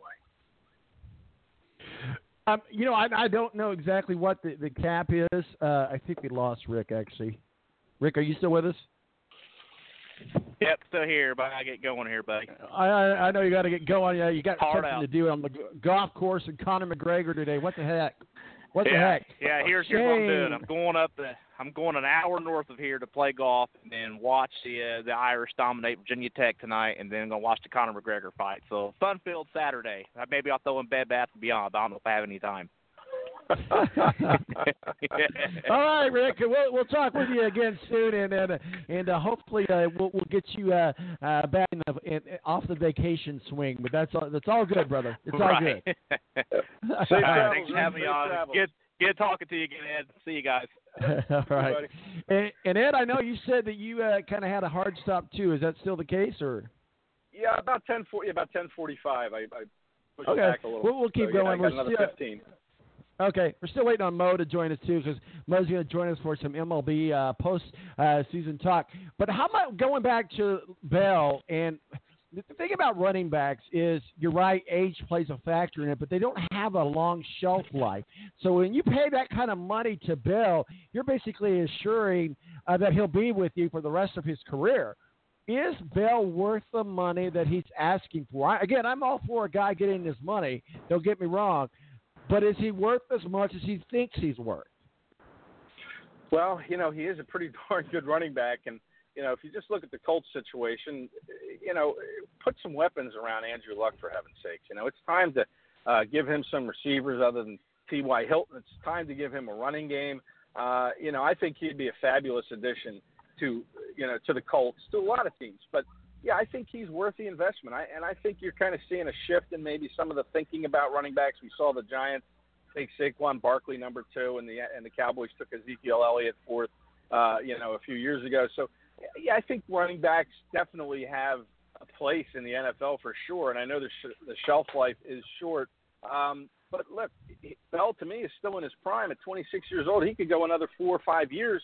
So yeah, I think he's definitely worth the money. And then and then you look at some of the older guys. You mentioned Frank Gore, who you know he has stayed healthy. He's had a lot of longevity to his career. You're seeing kind of a resurgence of uh, Adrian Peterson this year in Washington. I know he, he you know he missed some time obviously with you know the suspension or whatever he had there. I think a couple years ago, and I know he's had injuries. But uh, yeah, I think I think running backs if they take care of themselves uh, and are smart about taking care of their body, going out of bounds when they can, or you know not plowing into guys to sort of extend their shelf life. Yeah, I, I think they're absolutely worth it. I think for the Colts it'd be a tremendous acquisition because I think you have to put weapons around Luck, and you know that's the best one out there at the running back spot. So why not do what you can to get him? I'm all for it. I'm all for it. I, Ballard's just kind of, I, I don't know uh, if stingy's the right word, but he just kind of has, and, and and it seemed to have worked for him in Kansas City. It worked for him in with the Bears. Uh, he's got a, a firm belief to build the team through the draft and and to fill in gaps through the free agency. But there again, we just talked about Bell even wanting to be a free agent. So we'll see if the time runs out for him to be a free agent, or, we, they're just going to have to to trade, and what are they going to have to do to get with him? Let's talk a little bit about the stupidness of. Uh, and I tell you what, if I was the Seahawks, I would get get him off of that team as soon as possible. I'm talking about Earl Thomas. That was the most disrespectful as a player and to your team and to your fans to be carted off your, your field and give your your sideline the finger. There's no excuse for that. I, I absolutely agree. I thought it, you know, it was very shameful, uh, and and you know, you have to wonder if the NFL would levy any kind of suspension for conduct detrimental to the league. You can't have a player flipping off uh, the team as be as he's being carted off. Look, I understand the emotion that was involved. He decided to play out his contract for the you know the risk of injury, but you know that was a decision that he made um, and, and I credit him for that. He could have taken this Le'Veon Bell stance, but he, he had a contract. He chose to honor it. But listen, you, you can't do that. You know, I mean, that's just that's not a good look uh, on any level. Uh, and and you know, maybe it kind of shows kind of a little bit of the character that Earl Thomas has. And you know, do you want that type of player on your team uh, who puts himself first uh, over ahead of your teammates to that extent? I I don't know. I just I, it was a bad look and uh, you know, once he's healthy, I guess they're saying by the time free agency hits next March, uh, that leg will be healed and uh, you know he'll be good to go. But you don't know. He's an older player. He's you know 30, 31, going in the next season. You don't know how that injury will impact him long term uh, to sign a big contract. So uh, once he's healthy, we'll see if the NFL decides to say, look, you know, you got three game suspension for conduct detrimental uh, because that was conduct detrimental for sure. Well, absolutely, and then you got to wonder: is there another team going to want him after that? I mean, right. I don't know. We'll see how, how, how that all goes. Let's talk a little bit about uh, the the the Bengals. Obviously, Giovani Bernard uh, to miss some times, and they just placed Tyler Eifert on the IR. Could have come at a worse time for the Bengals because the Bengals have started off strong, but I fear these two uh, these two injuries uh, could be uh, season impacting. Yeah, how's Mixon coming along? I don't know what Mixon's status is, but um, I know they he still have hurt. him listed as questionable. so whatever yeah, that means. Yes. well, yeah, that usually means that they're not playing. They're going to have to wait and see how the Saturday practices go. Um, but you know, you still have Mixon if he's healthy. I really like Mixon. Um, losing Eifert, you know, they've dealt with injuries to Eifert before, and they, you know, they haven't always dealt with them well. The Bengals, so we'll see how they're able to cover that up. But um, you know, the Bengals defense is doing a pretty good job too. But you're right. Once these injuries start to stack up, uh, you can see what kind of effect they have. Of course, you know, you're talking about an Eagles team last year that had so many key injuries, and yet they were able to win a Super Bowl. But if you lose a guy at a key spot where you're a little thin at depth, and maybe running back is that spot, if Mixon can't stay healthy, uh, then it's going to impact you for sure. Well, let's talk a little bit about Jon Gruden and the Raiders. As, we've talked about many times, they're playing for a, a team that's going to be playing in Vegas, not so much with Oakland. Uh, but when he was asked about Marshawn Lynch's workload, he said, I'm not concerned at all. Jon Gruden, a little bit old school, I get it, with the media and stuff, but what are your thoughts on that comment about Marshawn Lynch's workload? Well, yeah, I mean – I, I guess that's what Marshawn Lynch wants to hear. You know, Lynch wants the ball. He wants to run the ball. So I, I don't. I'm pretty sure Lynch doesn't have a problem with him saying that. Um, you know, the problem with Jon Gruden though is you see comments like he made this week about the safety, uh, Derwin James, I think his name is the kid uh, that came out last year, was Mm-hmm. drafted by the Chargers and is making an impact. And you know, Gruden comes out and kind of undercuts his GM when he says, you know, I wanted to draft Derwin James. Instead, they took an offensive tackle. They didn't draft a safety because they had just picked one in Karl Joseph in the second round and another kid uh, a year before that. So, uh, you know, to me, Gruden isn't really making some very astute moves and, and things that he says and things that he does. Uh, he's been away from the game, uh, the sideline game, I should say, for what ten years. I know he was in the broadcast booth, but it's a whole different animal when you're immersed inside an organization and uh, you're the one impacting decisions. So uh, to me, Gruden hasn't really gotten off on the best foot. Uh, I don't really have a problem with him saying he's not concerned about Lynch's workload, but I have a problem with a lot of other things that he's said and done. And uh, you know, we're going to see how that's all going to play out here over the next year or two. You know, maybe you know maybe Gruden isn't the right fit in the NFL on the sidelines at this point in his career after being away from so for so long. He needs to adjust. If he if he doesn't adjust, he'll become extinct. Exactly, just like a dinosaur that he is, but he's going to be a very right. rich dinosaur when he becomes extinct. That's for sure. You know, we talked a little bit about we talked a little bit about the uh, soap opera lives uh, happening there in uh, Pittsburgh. It just seems like it's one thing after another. Uh, ben Roethlisberger uh, uh, brought up with Stormy Daniels. You've got the Bell issue. Uh, you know, you've got.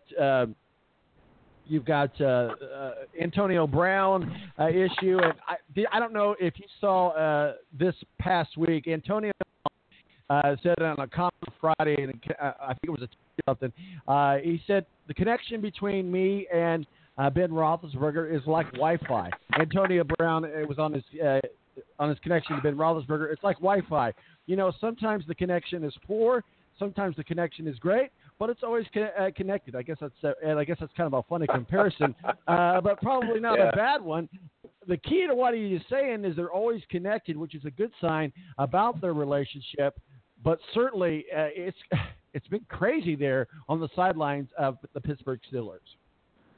Yeah, you know, it really has. I didn't hear Antonio Brown make those comments, but they're pretty funny. It's a good comparison.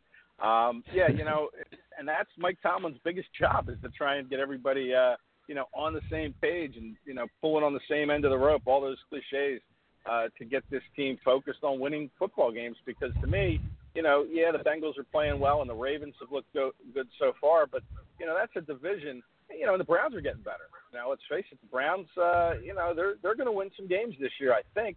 Um, they just have to figure out how. But you know, that's a division that to me is still kind of wide open. You know, maybe not so much from a Brown perspective, but the Steelers certainly could win that division again. Uh, but that's the challenge: is getting these guys focused on winning and not worrying about what's said and done inside that locker room. And that that's not easy. That's you know, that's always easier said than done, of course. But you know, Tomlin's been the head coach there for a very long time, and uh, you know, if anybody can do it, he he is the one to do it. Uh, if he doesn't do it, he's probably going to lose his job. So, uh, you know, it's going to be interesting to see uh, how things kind of uh, progress here as the next month goes on with the Pittsburgh Steelers because they they have the talent, no doubt, to win that division. It's still wide open to me. It's just a matter of you know putting out those little locker room fires. You know, speaking of uh, locker room fires, if you will, uh, Jerry Jones is always in the middle of some fire, but he says he's not interested in a Dez Bryant Cowboys reunion. Uh, any thoughts on that? Why would he be? I mean, you know, they cut the guy. He kind of ripped him on his way out the door. Uh, they know what he is at this point. Uh, and is he better than what they had, Yeah, maybe, or what they have now? The, the Cowboys at receiver, maybe. I don't know. I mean, you know, he certainly didn't look like a, a number one or even a number two receiver the last couple of years. So I don't see why uh, Jerry Jones would want to go back to that. It's time to move on. You know, cut your losses, go with what you have, and know that that's where you need to build uh, going into the off season is at that receiver spot. I don't, I don't blame him one bit for not, um, you know, for not uh, bringing Dez Bryant back at all. So uh, we'll finish things off here with you, Ed, today. I appreciate you coming on with us as always and giving us your wealth of knowledge on the NFL. We'll we'll, we'll end with your game again, and that's the Vikings and the Eagles. Uh, the Vikings activate uh, Brothers and, and cut offensive line Brian Witzman. Uh, thoughts on that uh, uh, deal as well? Uh, but do you think there's some bad bad blood brewing between the Eagles and the Vikings? Uh, well, I, I don't know. Maybe between the fan bases. uh, you know that whole NFC Championship game, and you know fans, Minnesota fans that came here weren't real happy with their treatment. But uh, you know, I don't know on the field. I mean, it's really uh, they don't play each other all that often.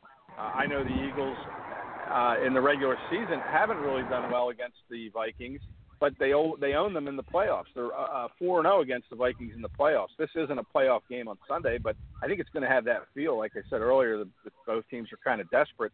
Um, and you mentioned the offensive line move that they made. I mean, that's that to me is the Vikings' biggest problem is that offensive line. They're giving up tons of pressure. I think I saw a stat on Pro Football Focus that they've given up 180 pressures so far this year, which puts them on pace for 325 pressures. And you know, Kirk Cousins got a little mobility, but he's not, you know, he's not some Houdini back there that's going to be able to withstand, you know, rush after rush. And if the Vikings don't shore up that offensive line, uh, it's going to be a long year. They can't run the ball either with that offensive line. They're ranked dead last uh, in running in the NFL, and this is a team with Dalvin Cook uh, on the roster. He's not having the year that I thought he would have bouncing back from that knee injury last year. He's only averaging about two yards a carry, doesn't have a touchdown yet, but a lot of that is the offensive line. Riley Reiff at one of the tackle spots, they paid him a ton of money.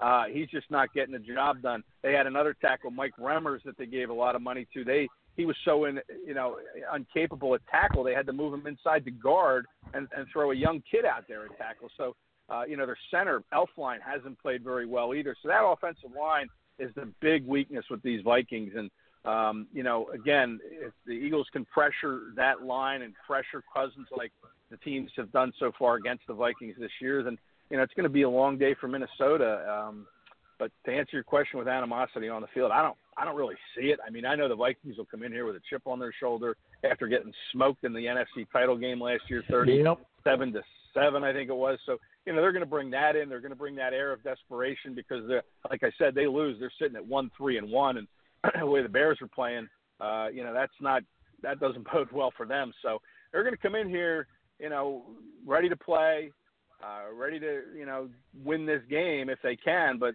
you know, as far as animosity goes, that can only get you in trouble if you play like you're mad at the other team. You know, then you forget your assignments.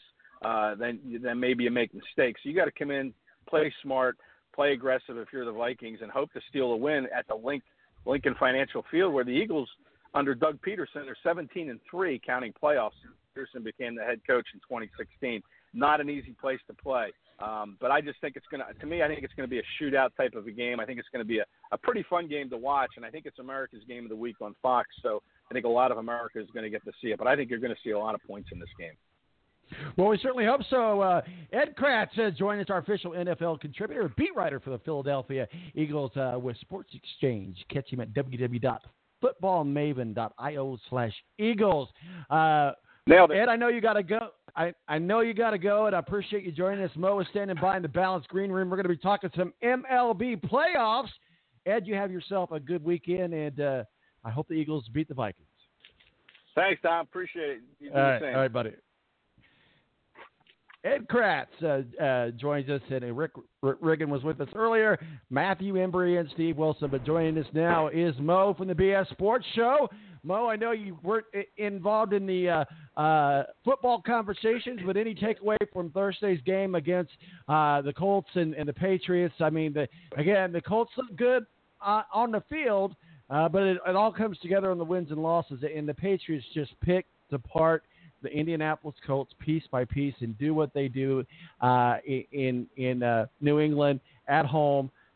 I don't. I didn't never really see a time where the Colts had any control over that game at all.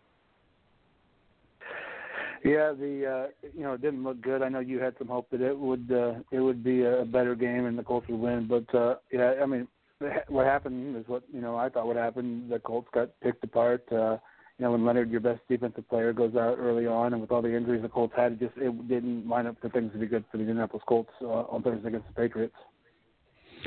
Let's get into some MLB talk. We love talking baseball in the month of October, and we've got some really good matchups. Let's talk about the uh, the classic matchup, matchup between the Red Sox and the Yankees. Uh, certainly, I think a lot of people thought the A's could beat the Yankees. Uh, wasn't the case with the A's were uh, red hot. The Brewers are red hot. Uh, you got to like where the Braves ended up at, even though the, the result hasn't been what it is. Well, let's just kind of go through these games, and, and we'll try to get through these uh, series the best that we can. Let's let's uh, let's uh, start. Uh, we had the I lost my place. That's okay. No no big deal. Let's talk about the Brewers. What are your thoughts on the Brewers, the Rockies? Uh, let's let's talk a little bit about where the Brewers are. I, you gotta like them. You gotta like them. Well, I mean, you know, the Brewers uh, made a lot of pickups this year, adding to their team. You've got the probable NL MVP and Christian Yelich. Uh, you've got a decent pitching staff and guys that come out of the uh, bullpen who throw hard. So, uh, I mean, the thing for the Brewers uh, against the Rockies is the Rockies played in four different cities and four different nights, and you know that's tough on any team when you've got uh, the uh, the one game playoff with the Dodgers and you apply to play in Chicago, and uh, you know then off to Milwaukee. Not to mention they were in a different city the night before the one game playoff. So. Uh, a a tough, uh, you know, a tough road for uh, for the Rockies to try to be competitive in this series. Uh, so far, it's been all Brewers, but it's been all Brewers late. So, uh, you know, the games have been close up front. Now the uh, the Rockies just have to get the bats going in the later innings. Let's talk a little bit about the Cleveland Indians. You know a little bit something about them, of course. The Houston Astros, uh, good matchup. I, I'm not seeing the, I'm not seeing the passion I saw last October with the Cleveland Indians, or is that just me? Well, I, I think the problem is when you get your ace on the mound in Corey Kluber, uh, you don't expect what happened yesterday with all the uh, home runs that the Astros hit. That was the uh, biggest downfall, obviously, last night for the uh, for the Indians. But you know, top to bottom and bench wise, I think the Indians have one of the better teams in the playoffs. Uh, just because they are so loaded, even on their on their bench. But I mean, the Astros are defending champions. They do have a uh, a lights out pitching staff, and you got guys that put the ball in play, and and that's what happened yesterday a lot, and guys putting the ball over the fence. So the Astros can kill you in a bunch of different ways, and I think that the uh, that it's disappointing for the Indians that uh, that their ace got roughed up like that. So they've got to try to bounce back uh, this afternoon when they take on Houston again down there in Houston. You gotta love this matchup. The Boston Red Sox and the New York Yankees. Always a fiery matchup, a classic matchup, one that every uh, I think network uh, that that runs baseball wants to have this uh, this matchup. Uh, you got the Yankees and the Red Sox. The the Red Sox take Game One, uh, five to four. This looks like it's going to be another great uh, bloodbath, if you will, between two teams that hate each other fiercely. Well, you you pretty much got the uh, you've got the Red Sox pitching against the uh, the Yankees hitting, and one thing that hurt the Yankees obviously in this by having to play the wild card game is you know you don't have you don't get to have your uh, your pitching staff set like the Red Sox got to do not playing that wild card game, but uh, you know it feels like a series that that could go five and, and probably should go five, but you know what uh, who's going to come out on top when you've got those great uh, Boston pitchers against that great Yankee lineup. So uh, you're right. It should be a, fun series and hopefully a series that goes all five. Mo, let's talk about these Atlanta Braves. Uh, Rick Ratigan's uh, team. Uh, obviously, my Cardinals didn't get in it. The Dodgers uh, seem to be doing Dodger baseball. Uh, the Braves just seem to hit a brick wall. I mean, they really had a great season. They just haven't been able to, to seal the deal here in the postseason, and they go down uh, 0 and 2 against the Dodgers. Yeah, I mean, you know, you've got a team where it's a long year, it's a lot of young guys, and I, you know, I think this is where the time of year when a team like the Dodgers, with a lot of veterans, with a lot of guys with playoff experience, with a team that went to the World Series last year, you know, they know what it's like when you get into this this stretch where, you know, after people are are tired and guys are burned out, the Dodgers, you know, they may have older guys, but they got guys with experience. And I think these young guys, you know, they've kind of hit a brick wall after 162 games. They haven't scored a run yet in the playoffs so far. So that's got to be the first thing. I think they got to get that first run across the plate and then go from there, and guys can take a deep breath and relax. So I think scoring a run. I mean, obviously scoring runs is important, but then getting that first run across uh, in the playoffs, I think will be uh, will be good for the Braves. And and they've got uh, they got one game to do it, or they're going to be sitting at home watching the rest of this. Well, we got a few scenarios to look at. We could be uh, looking at uh, the the Dodgers and the Brewers in the NLCS, or we could be looking at the Rockies and the Braves in the NLCS, or we could be looking at you know a, a combination of things. But I think logically, if we were just to look at where we're at now, unless the Rockies can turn some things on, which is very well possible, as you mentioned earlier. But I do like the Brewers. So The Brewers are hot, and when when you're hot in October, you're hot. Something is said to be said for home field advantage and momentum in October. Uh, so if I was to uh, bet, which I kind of am, but you really are, would you put your money on the on the uh, Dodgers and the Brewers, and the Brewers coming out to go to the World Series?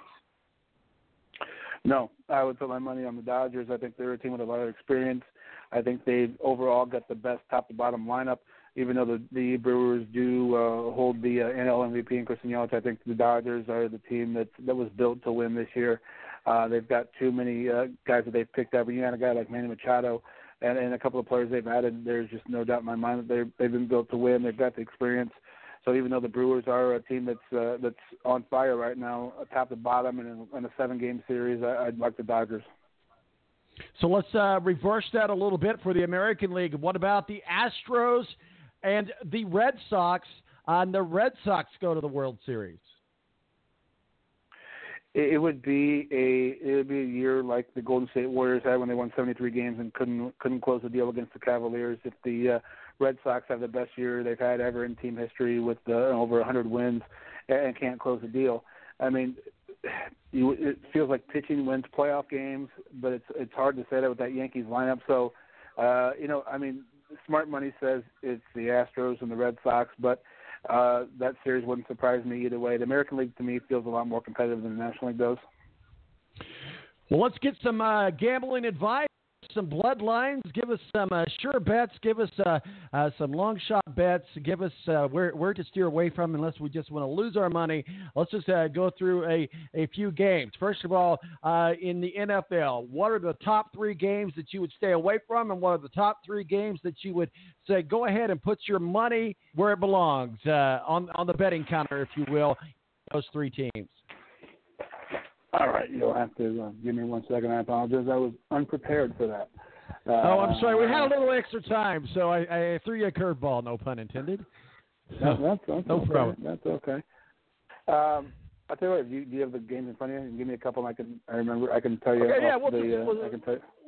We'll just go through the NFL. You got the Broncos and the Jets, the Packers, the Lions, the Giants, the Panthers, the Titans, the Bills, uh, Falcons at the Steelers. Uh, blah, blah, blah, blah, blah, blah, blah, and stand by. You've the got uh, game. I like just. Uh, I like the. I like the over in that game. You've got a team in the Falcons that have uh, that have scored a lot of points the last two weeks and not won. Uh, you've got two defenses that are not good uh, in the Falcons and the Steelers. The uh, I remember the line is fifty six and a half, so I like the over in that one, and I also like the uh, the Falcons getting three points uh, in Pittsburgh, uh, so they don't have to win the game, which they haven't been able to the last couple of weeks, but they can. Uh, they can still score a lot of points. So I like the uh, I like the Falcons uh, in that game plus the three points plus the over of uh, 56 and a half. So we look at the Ravens and the Browns. How much is the line going to move on the Browns with Baker Mayfield at the helm at home? Well, so normally what happens is when you're an NFL team at home, that adds three points to the line, uh, you know, either to the positive or the negative. Uh, so uh, what it's done is the, it opened at one, uh, minus one for uh, for Baltimore, and now it's up to minus three. Uh, you know, the Baltimore is, is such a hard team to bet on just because they're so up and down. Uh, they're a team that looks dominant one week, and then they're a team that looks, you know, like they uh, they look like they're they're just world beers, and all of a sudden they look like they can't do anything right. So. Um, so uh, you know, it, it's a team to me that that looks like uh, that's a game that I stay away from. I don't put my money on. I, Baltimore's so hard for me to uh, bet for or against, just because of the the type of football they play, so up and down. What about the Jags and the Chiefs? The Chiefs are really good this year. They've got a great uh, quarterback. We talked with him a little bit earlier. The Jaguars uh, aren't really what we thought they would be in the AFC South. I mean, they're still a good team, still a little bit better than the Colts. It looks like the Titans are, kind of uh, starting to be the team to watch, which is kind of what we thought in the AFC South. Uh, but uh, certainly they've got a good matchup at. ho- Uh, I mean, the the Kansas City has a good matchup at home against the Jacksonville Jaguars. This is a game that would be a pick 'em because it's uh, it's Kansas City given three points, and they're given that just because they are at home. Uh, it, this is a game that uh, that you look at, and part of it makes me want to take the under on it. Uh, it's 49 points. Uh, you know, you take Jacksonville's defense uh, against this Kansas City offense. Uh, you know, this could be one that would be fun for the under. Uh, you know, it's another game that uh, I decided to stay away from this week just because. Uh, you know, you've got a, a quarterback in Pat Mahomes who has put up uh, ridiculous numbers so far, uh, but he's also uh, a guy that's still young and, and still like a rookie. Uh, so going up against that uh, that uh, Jacksonville defense, it just it was too risky uh, with the way both of these teams play for me to want to put my money on it this week. One more NFL game, and you heard us uh, talking about it when you came on, and that's the Vikings and the Eagles. The Eagles are at home. Uh, the the Eagles are going through a little bit of a, uh, a honeymoon hangover, but you have a, a Minnesota Vikings that is out for blood against the Philadelphia Eagles. Well, uh, it's another one where it would be a pick 'em, but Philadelphia is given the three points because they are at home, and and I think maybe that's going to make the difference. The thing that scares me is, uh, you know, it, it's another team like Baltimore with this uh, Minnesota offense where they've been up and down. Uh, even though they uh, they lost last week to the Rams, the Rams have a, a tremendous defense, but the uh, you know Minnesota hung in early on. Um, it, it's a game that would be hard to put my money on just because you know you got Minnesota coming in looking for revenge. Uh, you've got a Philadelphia team trying to protect their home. Uh, you've got uh, uh, you know a, a good offense. Carson Wentz in his third game back. Uh, you got some key pieces missing on the Minnesota defense. I think you know, as right, it could be a game where there's a lot of points scored. Uh, so because of that, uh, you know, if you want to do the over, it's a low uh, a low point total at 46. Um, so to me, that's just that's a game that uh, that I would probably stay away from just because of uh, just because of the two teams that are playing. couple uh, college games. See one of the big games being played tonight is Dame against Virginia Tech. Notre Dame played very well against Stanford last. Last year, uh, what are your thoughts? I believe that it's at Virginia Tech. I believe on that, but either either which way, Notre Dame, Virginia Tech. Well, I mean, you know, this is a this is a big game, obviously for for Notre Dame. They're a team looking to uh, get themselves into the playoffs.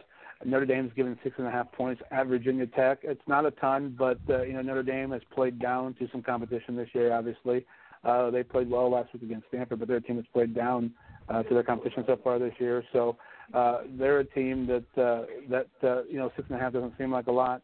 Uh, I could probably convince myself less than a touchdown to do that. Uh, but again, you know, it's uh, it'll be it'll be interesting to see since the uh, since the quarterback change. So uh, probably a game I would take a chance on uh, Notre Dame giving six and a half to Virginia Tech. Texas at Oklahoma. This would be a fun one. It tends to be quite uh, wild and crazy every single year.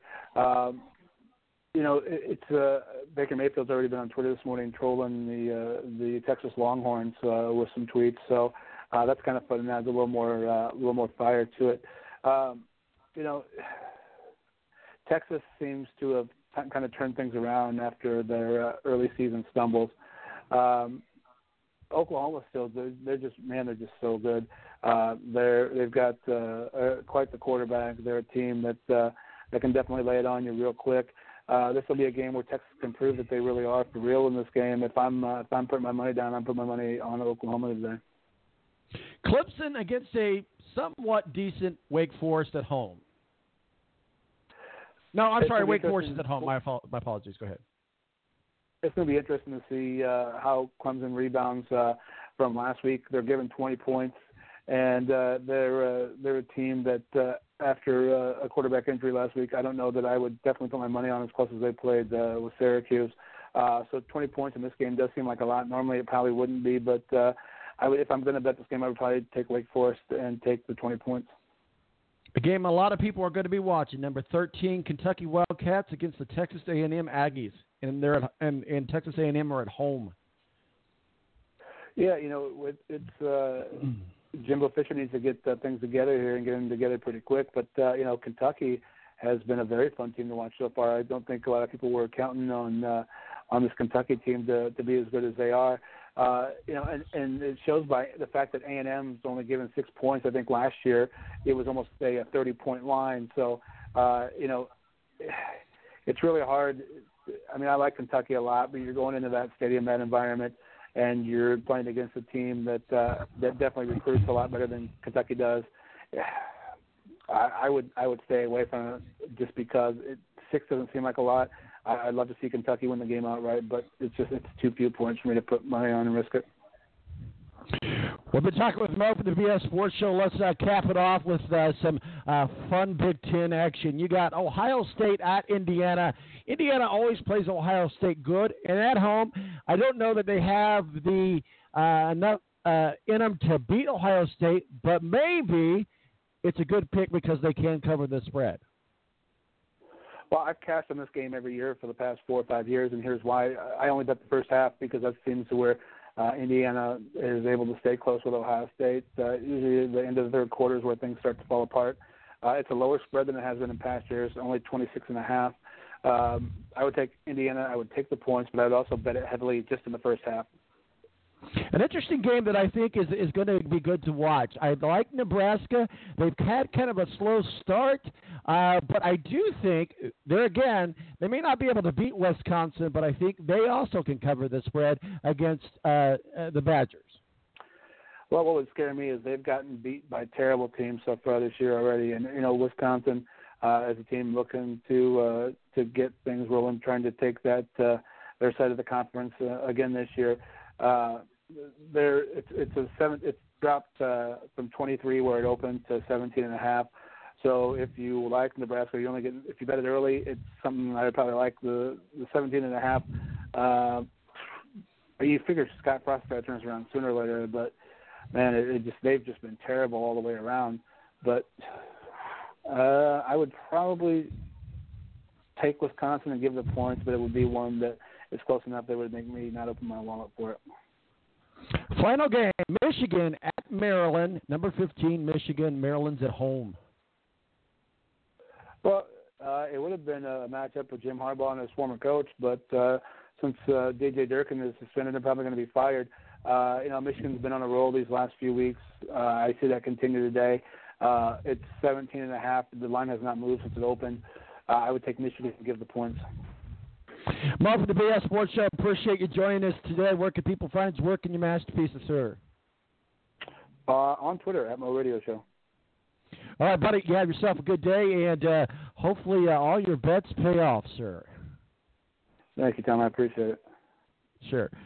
Mo from the BS Sports Show joining us, talk a little bit of MLB action, postseason action, and uh, we always like to talk betting with Mo. Mo knows his betting, uh, that's for sure. Thanks to Matthew Embry for breaking down some college football with us.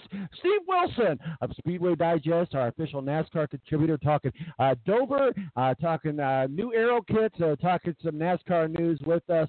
And Ed Kracz and Rick Ratigan joined us for some NFL talk. And so I think we've covered the gamut. My name's Tom Marquis, El Presidente.